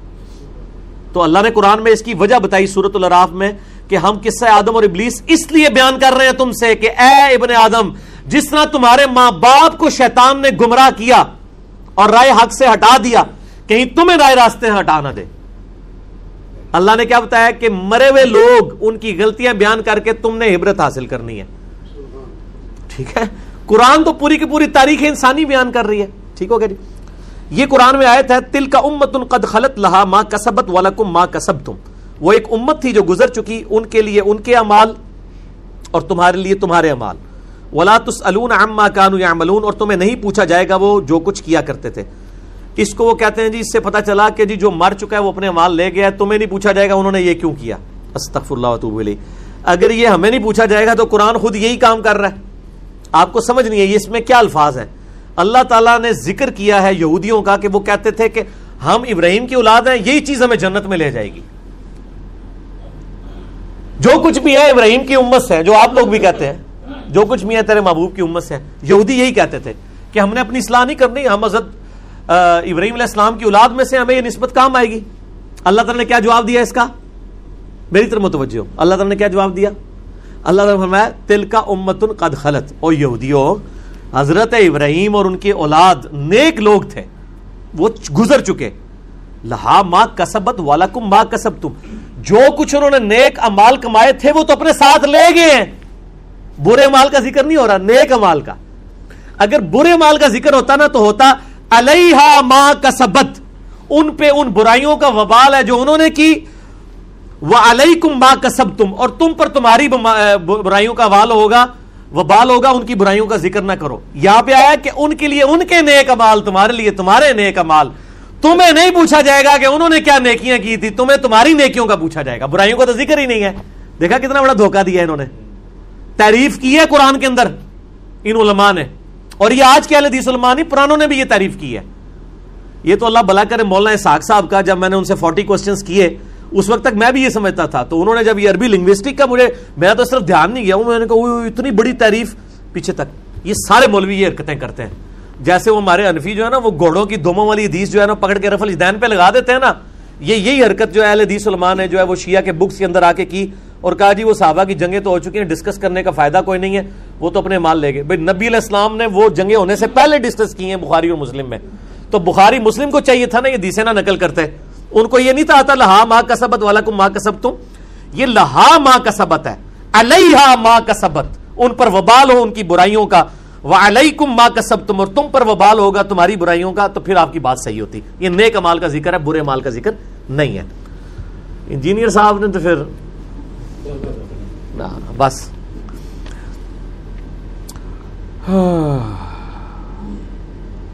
مسلم کی حدیث میں ہے کہ اقبا والوں میں سے ایک شخص حضرت عزیفہ سے جگڑ رہا تھا اور حضرت عزیفہ نے اس شخص کو منافقین میں شمار کیا تو کیا کسی کتاب حدیث میں شخص کا نام آیا؟ واللہ عالم جی. صحیح مسلم میں seven zero three five number حدیث ہے کہ نبی علیہ السلام نے فرمایا کہ میرے اصحاب میں بارہ منافقین ہیں۔ وہ اس وقت تک جنت میں داخل نہیں ہوں گے جب تک کہ اونٹ سوئی کے ناکے سے گزر نہ جائے، جیسے امپاسبل ہے۔ جیسے قرآن میں بھی ہے صورت الراف میں کہ کافر جنت میں داخل نہیں ہوں گے یہاں تک کہ سوئی کے ناکے میں سے اونٹ نہ گزرے، یہ عرب کا محاورہ تھا۔ تو وہ منافقین کے نام عزیفہ ابن جمان کو نبی الاسلام نے بتایا، مسئلہ نائنٹی سکس ہے میرا۔ عظمت صحابہ، رد المنافقین اور سنی شیعہ کے اختلاف کا تحقیقی جائزہ۔ عزیفہ ابن جمان نے امت تک وہ نام نہیں پہنچائے۔ اس لیے کہ نبی الاسلام نے منع فرمایا تھا اور ظاہر ہے اس سے پھر ایک بڑا مسئلہ بھی کھڑا ہو سکتا تھا۔ بہرل ایک اشارہ انہوں نے دے دیا تھا۔ حضرت علی کی خلافت اسٹیبلش ہونے سے چالیس دن پہلے وہ فوت ہوئے۔ انہوں نے مرتے وقت اپنے بیٹے کو نصیحت کی تھی کہ میرے بعد جب تم اختلاف دیکھو، ان کے بیٹے کا نام تھا محمد بن حزیفہ تو تم نے ہر مسئلے میں حضرت علی کے ساتھ رہنا ہے۔ تو اگلی گل تھی آپ سمجھ جاؤ۔ ٹھیک ہے جی؟ باقی میرا واقعہ کربلا والا پڑھنا۔ عمار ابن یاسر نے جن بارہ منافقین کا ذکر کیا، ان کے بارے میں فرمایا کہ ان کی موت ایک پھوڑے کی وجہ سے ہوگی۔ کیا تاریخ اسلام میں ان اشخاص کا ذکر ملتا ہے جو اس بیماری ات تو اڈا پلا ہو جائے۔ ایک کیڑا ڈانڈا بندہ ہو جنہیں سوال لکھا ہے۔ ٹھیک ہے جی۔ ہاں جی اس میں کئی ایسے ہیں جو اسی پھوڑے سے مرے ہوئے ہیں۔ لیکن اس طرح ہم ڈیفینیٹلی فیصلہ نہیں کر سکتے۔ اس لیے کہ نبی الاسلام نے خوارج کی نشانی بیان کی ہے کہ وہ ٹینڈ کروائیں گے۔ گنج۔ اب اس کا یہ مطلب نہیں کہ جو بھی گنج کروائے یعنی سر کے بال رموو کروائے، وہ خارجی ہوگا۔ کیونکہ مولا علی علیہ السلام خود بھی گنج کرواتے تھے۔ ابو دعود میں حدیث ہے کہ مولا علی کہتے ہیں کہ جب سے میں نے نبی علیہ السلام سے سنا کہ جس کا ایک بال بھی غسل میں خشک رہ گیا، اسے عذاب دیا جائے گا، میں نے اپنے سر کے ساتھ دشمنی کی، میں نے اپنے سر کے ساتھ دشمنی کی، میں نے اپنے سر کے ساتھ دشمنی کی، اور میں نے بال اس طرح پھروا دیا۔ حضرت علی رضی اللہ تعالیٰ اس طرح پھرواتے تھے۔ تو خوارج کی ایک نشانی یہ بھی ہے تو یہ نہیں ہوگا کہ جو بھی اس طرح پھروائے گا وہ خارجی ہوگا۔ ہاں یہ کہا جا سکتا ہے کہ جو خارجی ہوگا نا، وہ اس طرح بھی پھرواتا ہوگا۔ تو یہ پھوڑے والا جو ہے، یہ بیماری ظاہر ہے کہ یہ کینسر نما ایک دوبیلا پھوڑا ہوتا تھا۔ اب وہ ظاہر ہے کہ آپ، یہ تو علماء سے پوچھ پوچھ کے چلے ان علماء سے ہی آپ جا کے پوچھیں کہ نبی الاسلام کے ساتھیوں میں سے کون سے لوگ ہیں جو دوبیلا پھوڑے کی وجہ سے دنیا سے گئے ہیں۔ تو اگر ان کی منہ سے جھاگ نکلنا شروع ہو جائے، کانوں سے دھواں نکلنا شروع ہو جائے، تو آپ سمجھ لیں کہ وہ آپ کو نام نہیں بتائیں گے۔ تو میں نے تو ویسے ہی نہیں بتانا آپ کو۔ یہ اپنے علماء سے پوچھ پوچھ کے چلیں۔ یہ کہتے ہیں نا علماء سے پوچھ پوچھ کے چلیں۔ تو آپ علماء سے پوچھتے اچھا ایک طرف یہ آپ کہتے ہیں ہم سے پوچھیں۔ جب پوچھنے جاتے ہیں تو اینڈ پہ جانے نے اگوں اللہ دے بندے ہو کہ وہ جس طرح سورت الراف ہی چاہیا ہے کہ اللہ نے علماء سو کی مثال دی ہے، کتے کی سی، کہ وہ زبان آمتا رہتا ہے۔ اور واقعی آج بھی اسی طرح ہی ہوتا ہے کہ وہ بنی اسرائیل کے تو علماء سے زبان آمتے تھے تو مطلب آگے پتہ نہیں کہاں تک اتر آتے ہیں۔ تو چلے ہم اس نے زن رکھتے ہیں۔ آپ جن کو علماء حق سمجھتے ہیں، ان کے پاس جائیں گے۔ جی آپ نے یہ جو پھوڑے کا نام ہے دوبیلا حدیث نمبر ہے صحیح مسلم میں seven zero three five, international number کے مطابق۔ مسئلہ نمبر نائنٹی سکس میں موجود ہے۔ وہ آپ دیکھ لیں اور آپ اپنے علماء سے پوچھ پوچھ کے چلیں کہ یہ کون ہے؟ ٹھیک ہے جی؟ اگر آپ کے علماء یہ کہیں گے باتیں نہیں کرنی چاہیے تو ان کو کہیں کہ اس کا مطلب ہے are you trying to teach your prophet یعنی آپ کیا اپنے نبی کو یہ سمجھانا چاہ رہے ہو کہ یہ باتیں نہیں کرنی کیونکہ ہمیں تو نبی الاسلام نے بتائی ہے نا۔ آپ دیکھیں یہ چند لوگوں کا دفاع کرتے ہوئے اپنا ایمان سے ہی، مجھے مولانا ساگ صاحب کا ایک جملہ یاد آ گیا۔ پہلے تو میں ان کو کوٹ نہیں کرتا تھا، لیکن ظاہر ہے کہ اب تو میں نے چونکہ جب کافروں کو کوٹ کرنا شروع کر دیا تو میں ان مسلمانوں کو کوٹ کیوں نہ کروں کہ جن کی وجہ سے کتنے مسلمانوں کی اصلاح ہوئی ہے؟ تو مولانا ساگ صاحب یعنی اکثر کہتے تھے وہ یار، نبی نال ٹکر لینی جے۔ یہ گلا نہ کر کے۔ نبی تو انہوں دس کے گیا تو تھی آ رہے ہو گلا نہیں کرنی ہو اللہ دے بندے ہو نبی نال ٹکر لیندے ہو۔ بھائی، اسی تو نہیں نبی نال ٹکر لیندے۔ اگر نبی علیہ السلام نے فرمایا ہے کہ جی میری بیوی پر ہوپ کے کتے بھونکیں گے، تو نبی علیہ السلام کو اپنی بیوی کی عزت ہم سے زیادہ پیاری ہے۔ اگر وہ امت کو یہ حدیث بتا کے گئے ہیں، تو یقیناً آپ بتا گئے ہیں، ہم نے بھی اسی طریقے سے نقل کیا اور آگے بیان کی ہے۔ ٹھیک ہے نا جی؟ اس میں کوئی گستاخی نہیں ہے۔ یہ اسی طرح کی گستاخی ہے جیسے کوئی کہ جی قرآن اتنی پاک کتاب ہے۔ تو یہ شیطان نہ نائ نیور کیوں آیا کڈو۔ تو کوئی نکال سکتا ہے؟ قرآن میں اللہ کے بعد سب سے زیادہ نام جس کا ہے وہ شیطان ہے۔ کسی پیغمبر کا بھی نام نہیں تھی دفاع ہاں سارے پیغمبروں کے نام جمع کریں نا، جتنی دفعہ ریپیٹ ہوئے ہیں، اس سے زیادہ شیطان کا نام آیا ہوا ہے۔ تو آپ کو نکال سکتا ہے اس کو۔ حقیقت ہے ایک۔ اسی طرح نبی الاسلام کی جو حدیث ہے وہ حقیقت ہے بہرحال امام بخاری، امام مسلم سچے لوگ تھے، انہوں نے نقل کی ہیں۔ اب میں یہ نہیں کہتا کہ امام بخاری، امام مسلم کے بعد میں ہی سچا جمیا ہوا۔ میں کہنا وہ سارے سچے نے جنہوں نے پرنٹنگ کر دیتے ہوں میرے تک پہنچا دیتی ہے۔ میں سارے والے اس نے رکھتا ہوں کہ سارے سچے تھے، انہوں نے میرے تک یہ کتابیں پہنچائی ہیں۔ گھر میں جماعت کے لیے امام بیٹھ کر امامت کروا سکتا ہے، باپ ہاں کروا سکتا ہے۔ صحیح بخاری میں حدیث ہے، نبی الاسلام نے جو آخری نماز پڑھی ہے نا، جس میں حضرت بکر نے مسلح چھوڑ دیا تھا، نبی الاسلام مسلح پہ آیا آپ نے بیٹھ کے نماز پڑھی اور پیچھے اصحاب نے کھڑے ہو کے پڑھی۔ اگر زیادہ قرآن کو جاننے والا زیادہ افضل بہتر ہے کہ وہ کھڑے ہو کے آگے بیٹھ کے نماز پڑھائے اور پیچھے لوگ کھڑے ہو کے پڑھیں گے، جائز ہے۔ سرکاری جگہ پر قبضہ کر کے مسجد بنانا جائز ہے؟ یہ کوئی سوال پوچھنے والا ہے؟ ناجائز ہے۔ اگر جائز نہیں ہے تو وہاں نماز پڑھنا، نماز ہو جائے گی۔ اس لیے کہ بخاری مسلم کی حدیث ہے کہ اللہ تعالیٰ نے مجھے پانچ خوبیاں ایسی دی ہیں جو مجھ سے پہلے کسی نبی کو نہیں دی۔ ان میں سے ایک یہ کہ پوری زمین میرے لیے مسجد ہے۔ آپ سڑک پہ نماز پڑھیں، بر جگہ ناپاک نہ ہو تو نماز ہو جائے گی۔ آپ جا کے سڑک پہ پڑھیں، گراؤنڈ پہ پڑھیں، جہاں مرضی پڑھیں۔ اس امت کے لیے یہ جو ہے وہ پاک کر دی ہے نماز ہو جائے گی۔ ٹھیک ہو گیا۔ ورنہ تو آدھی اسلام آباد کی مسجدیں نجائز بنی ہوئی ہیں۔ اور اس میں حکومت کا بھی قصور ہے۔ یعنی حکومت کو نہیں پتا کہ یار ایک دو کلو میٹر بائی دو کلو میٹر کا سیکٹر ہے۔ اس پہ وہ گنتی کی پانچ چھ مسجدوں کی جگہ چھوڑتے ہیں۔ حالانکہ بادی زیادہ اور میں آپ کو بتاؤں سب سے زیادہ نماز پڑھنے کی ریشو پاکستان کے جس شہر میں وہ اسلام آباد ہے۔ آپ ذرا اسلام آباد میں جائیں، آپ پریشان ہو جائیں گے نمازیوں کی حالت دیکھ کے۔ اور سارے ینگ ینگ، گاؤں ایریا میں جس طرح بوڑھے خالی نظر آتے ہیں نا، تو اسلام آباد میں آپ کو سارے ینگ ینگ لوگ نظر آئیں گے نماز پڑھتے ہوئے۔ ان میں سے اکثر مسجدیں اسی طرح گلین بیلٹ کے اوپر یہ بنی ہوئی ہیں، بعد میں حکومت پھر ان کو اجازت دے دیتی ہے۔ ہاں کسی شخص کی زمین پہ قبضہ نہ کرے۔ اگر حکومت کی زمین ہے، بعد میں کوئی اجازت مل جاتی ہے، کوئی ایسا معاملہ ہو جاتا ہے، بعد میں حکومت بھی دے دیتی ہے اجازت۔ حکومت کو بھی پتا ہے کہ انہوں نے مطلب جگہ کم دی ہوئی ہیں۔ تو یہ حکومت کا بھی کام ہے کہ ان چیزوں کے تدارک کے لیے ان معاملات کو دیکھیں۔ جیسے زنا کو ختم کرنے کے لیے آپ کو نکاح کو عام کرنا ہوگا۔ ابھی میں کل خبر دیکھ رہا تھا کہ انڈیا کے اندر ڈھائی کروڑ مرد عورتوں سے زیادہ ہو گئے اب وہ ڈھائی کروڑ مرد شادی کیسے کریں گے؟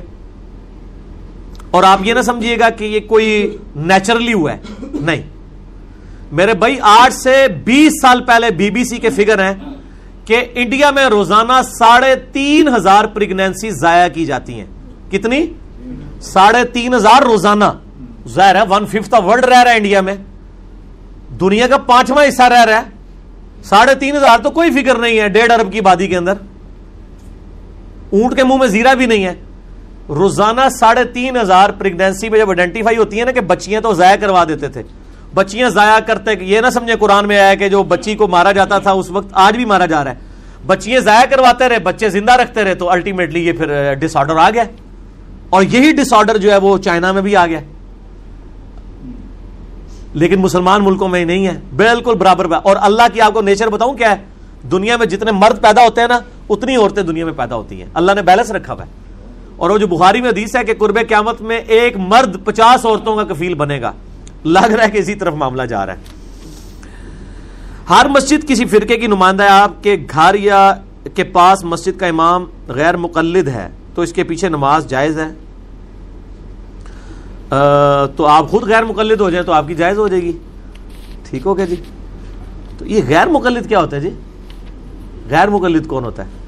غیر مقلد تو وہ ہوگا جب کوئی مقلد بھی چیز ہوتی ہو۔ تو غیر بدبو کبھی آپ نے سنا ہے؟ غیر بدبو۔ بدبو سنا ہے نا؟ بدبو کا الٹ کیا ہوتا ہے؟ خوشبو۔ غیر بدبو نہیں ہوتا، خوشبو ہوتا ہے۔ تو مقلد ہونا تو بدبو ہے۔ اسلام تو کنڈیم کرتا ہے تقلید کو۔ تقلید is the most notorious word on the face of earth قرآن و حدیث کی روشنی میں۔ مجھے کسی آیت اور حدیث میں اس کا نام آپ اچھی خوبی کو ساتھ بتائیں۔ تقلید کر۔ ایون نبی علیہ السلام کے لیے بھی تقلید کا لفظ نہیں آیا۔ کیا ہے متب سنت۔ اتی اللہ و اتی رسول ٹھیک ہے جی؟ فتبعونی نبی علیہ السلام کے بھی ہم مقلد نہیں ہیں، یہ بھی گستاخانہ کلمہ ہے۔ قرآن نے اس کو کنڈیم کیا ہے، سورہ یوسف کی آیت نمبر 106 میں۔ کہ اپنے آپ کو مقلد نہیں، نبی علیہ السلام کا کہنا۔ کیسے؟ وہ سنیں۔ سورہ یوسف آیت نمبر 106 اعوذ باللہ من الشیطان الرجیم، بسم اللہ الرحمن الرحیم۔ ہاں جی 106 میں تو وہ آیت ہے نا، وما یؤمن اکثرهم باللہ الا اللہ وہم مشرکون۔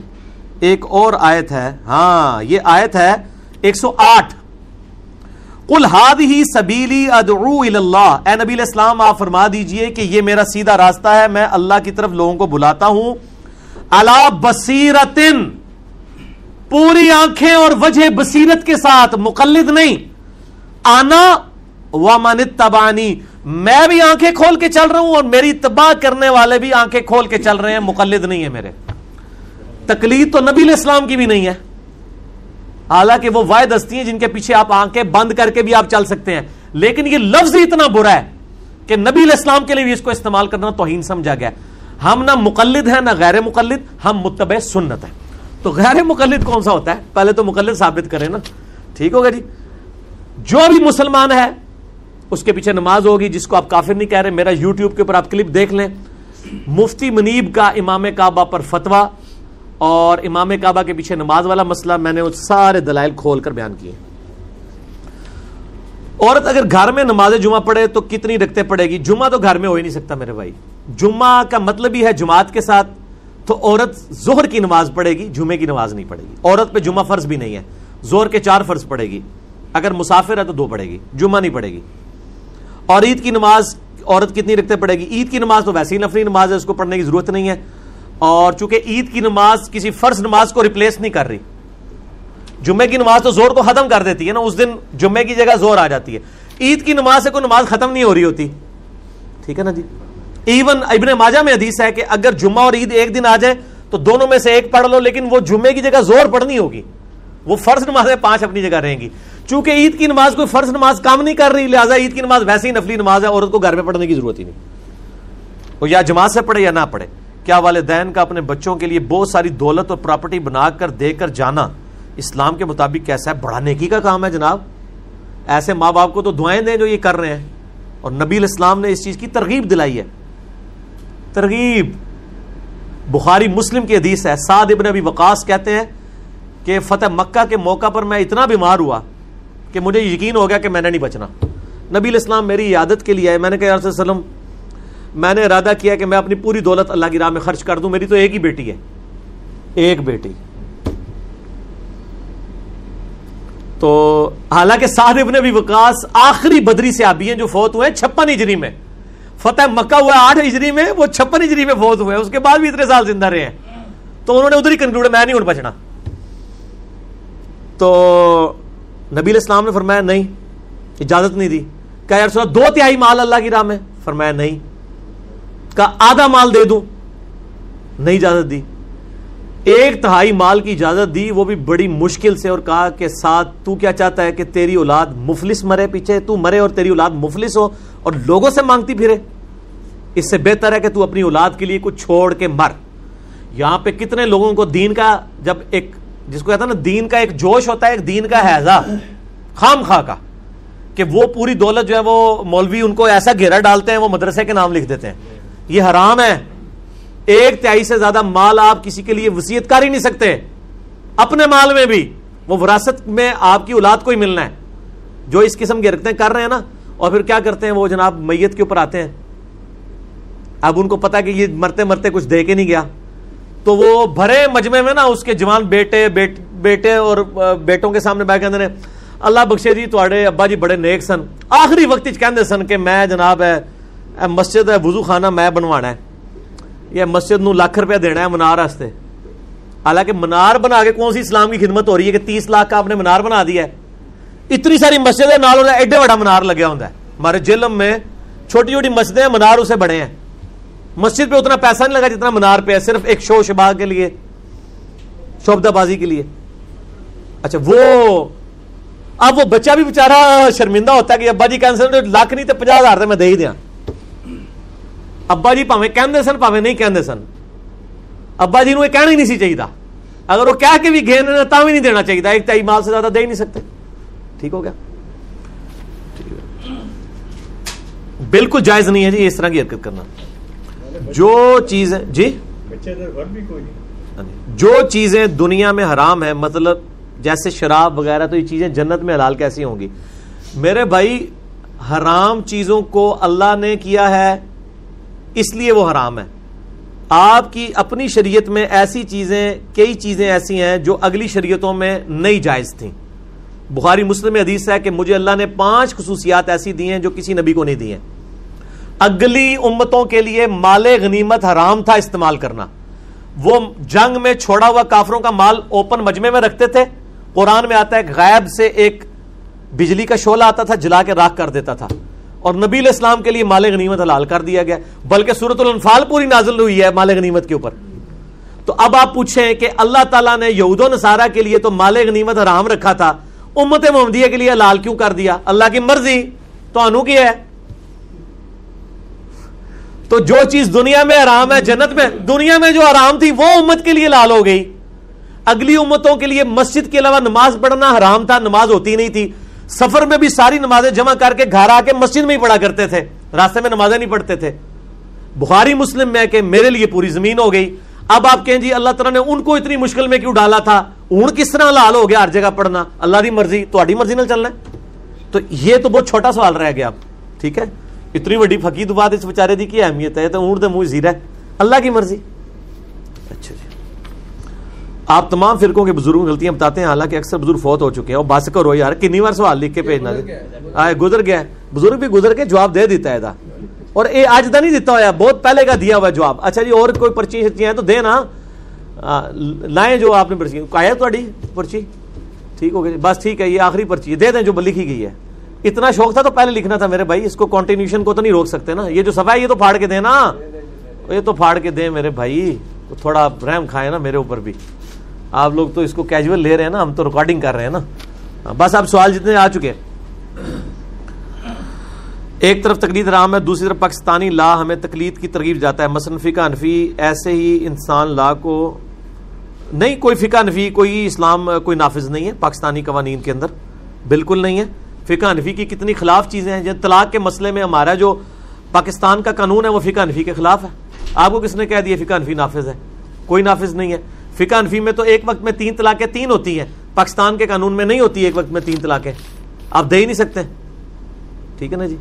اور جو ایک طلاق بھی نہیں وہ دینے دیتے، وہ کہتے ہیں کٹھی لکھ کے دیں اور یہ ہوگا۔ بڑے اس میں چکر ہیں۔ فقہ انفی کوئی نافذ نہیں ہے۔ وراثت کے قوانین بھی ہاں جی۔ اور سوال کریں جی۔ قرآن و حدیث کو دیکھنا آپ۔ پاکستان میں کیا ہو رہا ہے؟ وہ ہم جو ہے وہ قوانین جو قرآن و سننے سے ٹکراتے ہیں، وہ آپ تعلیم ضرور حاصل کریں، ان کو اسٹیبلش نہ کریں۔ ظاہر آستہ آستہ ہی میرے بھائی تبدیلی آئے گی۔ اس طرح ایک دن میں تبدیلی نہیں آئے گی۔ اس کو آپ سمجھیں۔ صحیح بخاری میں حدیث ہے۔ مجھے بتائیں سود کا برآم ہوا تھا۔ غزوہ بدر سے پہلے سود کی حرمت کے اوپر آیات آ چکی تھی۔ فتح مکہ پہ صحیح بخاری میں آ رہا ہے کہ نبی اسلام فرماتے ہیں، سب سے پہلے میں اپنے چچا کا سود معاف کرتا ہوں۔ تو چچا جو ہے، وہ چھ سات سال سود کیوں کھا رہا تھا؟ آلٹرنیٹو سسٹم نہیں آیا ہوا تھا۔ تو گریجولی چیزیں آتی ہیں۔ یہاں پہ بھی آپ نے کوئی مطلب ڈنڈے کے زور کے اوپر تو کوئی چیز نہیں کرنی ہے۔ جب تک پاکستانی عوام اسلام نہیں چاہتی ہے تو اوپر اسلام نہیں آئے گا۔ آپ آپ کو یہ دھوکہ ہے کہ پاکستانی عوام اسلام چاہتی ہے۔ آپ آج ریفرینڈم کرا لیں۔ کہ کیا ایسا قانون بنایا جائے کہ پاکستانی مرد داڑھی ضرور رکھیں ورنہ ان کو جواب نہیں دی جائے گی؟ تو کیا خیال ہے؟ تو آپ کیوں کہتے ہیں کہ پاکستانی عوام اسلام چاہتی ہے؟ کوئی نہیں چاہتی ہے۔ ورنہ آپ کو بھی پتا ہے ریفرینڈم میں ہی جواب نہیں آئے گا، تو اس کا کیا مطلب ہے کہ آپ رائے اما ہموار کریں کہ پاکستانی عوام اسلام چاہے۔ تو جو اسلام نہیں چاہتی، اس کے اوپر زبردستی کا اسلام نافذ نہیں کر سکتے آپ۔ ورنہ نقصان ہوگا۔ الٹا نقصان ہو جائے گا۔ زبردستی کا اسلام تو نہیں ہوگا؟ یہ لوگوں کو بڑا شوق ہے جی سلطا ہمارے ہاتھ میں آ جائے حکومت تو ہم یہ کر دیں گے، وہ کر دیں گے۔ کیسے کریں گے میرے بھائی؟ کچھ بھی نہیں کریں گے۔ جن کے ہاتھ میں حکومتیں آئی ہیں وہ بھی کچھ نہیں کر سکے۔ جب تک برائی کو خود سے نہ جڑ کے اکھاڑ کے پھینک دیا جائے۔ اس طریقے سے نہیں ہو سکتا۔ ہر بندے نے خود فیصلہ کرنا ہے۔ اسی طریقے سے آپ ریفرینڈم کرائیں، پاکستان میں ففٹی پرسینٹ عورتیں ہیں نا آلموسٹ کہ آپ کہیں کہ جی ہم ریفرینڈم کرا رہے ہیں کہ کالج میں اسی لڑکی کو داخلہ دیا جائے گا جو چہرے کا نکاب کرے۔ چلو چہرے کا نقاب تو ذرا مشکل ہے۔ حجاب کرے اور بال کھو لینا۔ آپ دیکھ لیں کتنے پرسنٹ ووٹ اس کے حق میں آئیں گے۔ اور یار ہماری پنجاب حکومت نے کچھ عرصہ پہلے یہ کہا کہ جو بچی حجاب کر کے آئے گی اسے پانچ نمبر فالتو دیے جائیں گے۔ ٹی وی پہ سارے پیڈ اینکر جتنے آگے بیٹھے ہوئے ہیں، ساروں کے اندر کی غلاستیں باہر آنا شروع ہو گئی اسلام کے خلاف۔ آپ کیا بات کرتے ہیں؟ کوئی حق میں نہیں بولا، ساری خلاف بولے ہیں۔ میں تو ترس گیا کہ کوئی ایک بندہ بھی جرت کرے۔ تو نہ ہمارا میڈیا، نہ ہمارے عوام یہ چاہتی ہے کہ اسلام آئے۔ اس لیے پھر بہتر یہ ہے کہ اسلام لانے کی بجائے پہلے ان کو مسلمان کرنے کی کوشش کریں، رائے اما ہموار کریں، جو ہم کرنے کی کوشش کر رہے ہیں۔ زبردستی سے کچھ نہیں ہونا۔ ٹھیک ہے جی؟ زبردستی کے اسلام کا کوئی فائدہ نہیں۔ میں اکثر کہتا ہوں کہ آپ بریلویوں کو ایجوکیٹ کریں کہ وہ مزارات خود توڑیں۔ کوئی مزار پاکستان میں نہیں ٹوٹنا چاہیے جب تک بریلوی اپنے مزارات بنائے ہوئے خود نہ توڑ دیں۔ اتنے وہ ایجوکیٹ ہوں۔ جیسا کہ مشرقین عرب سے نبی الاسلام نے ان کو اسلام میں داخل کیا، انہوں نے بت توڑے تھے۔ حضرت خالد ابن ولید جو بتوں کے سب سے بڑے ڈیفینڈر تھے، فتح مکہ والے دن اگے اگے سارے بت وہ پان رہے سن۔ ٹھیک ہے نا؟ تو میں اکثر کہتا ہوں کہ دیکھو، اللہ تعالیٰ نے سب سے سخت بندہ جو اسلام کے خلاف تھا، خالد ابن ولید رضی اللہ تعالیٰ نو انیس سال تک کافر رہے ہیں۔ نبی الاسلام کے لانے نبوت کے بعد کتنے سال؟ انیس، ایک کم بیس۔ اور آپ دیکھیں، انیس سال زندہ بھی رہنے۔ حالانکہ مر سکتے سن جنگائی۔ تبھی موت مر سکتے تھے۔ اللہ نے ان کو، اس پیجن کو، پیجن کہتے ہیں انگلش میں بدھ پرست کو۔ آج جا کے آپ گوگل پہ خالد ابن ولید کا تعارف لکھے نا، تو گوگل آپ کو بتائے گی۔ ورلڈ جو انسائکلوپیڈیا ہے، کہ ایک پیجن شخص تھا، انیس سال دین اسلام کا مخالف رہا۔ اور پھر وہ اسلام میں داخل ہوا اور اس نے رومن اور پرشین امپائر الٹ دی جا کے۔ سو جنگیں لڑی ہیں اپنی زندگی میں، ایک جنگ بھی نہیں ہاری۔ There is no other general in the history of humanity انسانیت کی تاریخ میں کوئی ایک جرنل بھی ایسا نہیں ہے سوائے خالد ابن ولید کے، جس نے ساری جنگیں جیتی ہوں۔ سکندر اعظم بھی جنگیں آ رہا ہوا ہے۔ اور ایسی جنگیں جیتی ہیں کہ غزبہ عہد میں کافروں کی طرف سے ہے، وہ بھی جنگ جیت کے گیا۔ نبی اسلام کے دانت شہید ہوئے خالد ابن ولید کی سے۔ اور حضور کے لیے آپ علیہ السلام کی مبارک زبان سے دعائے ضرر یعنی بدعا نکل گئی خالد کے لیے۔ اور قرآن میں آیا کہ نبی الاسلام آپ کو کوئی اختیار نہیں ہے۔ اللہ چاہے تو ان کو ہدایت بھی دے سکتا ہے۔ اس ٹائم کسی نے سوچا بھی نہیں تھا کہ خالد ابن ولید کو ہدایت مل جائے گی۔ اور پھر اللہ نے پھر کہا کہ اہل ہے۔ پھر نبی علیہ السلام کو کہا کہ اب اس کو سیف اللہ ہے۔ پہلے بدوا دی تھی آپ کو سیف اللہ۔ یہ چیز اللہ تعالیٰ کیوں کرواتا ہے کہ اللہ یہ بتانا چاہتا ہے کہ میرا اختیار ہے۔ کوئی فرشتہ، کوئی پیغمبر، کوئی بزرگ کسی کے اختیار میں کوئی چیز نہیں ہے۔ میں جسے چاہوں ہدایت دوں۔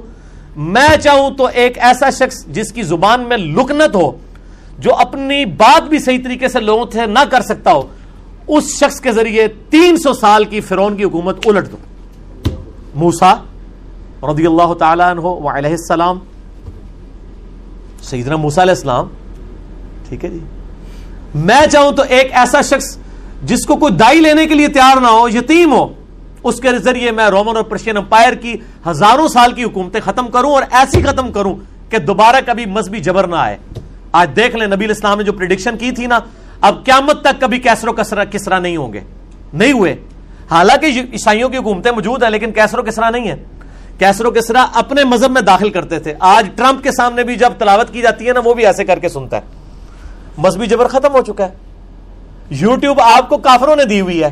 اس زمانے میں فرون کے سامنے کوئی آیت پڑھ کے بتاتا تو رات کی تو اس کو گردن اتار دیتا۔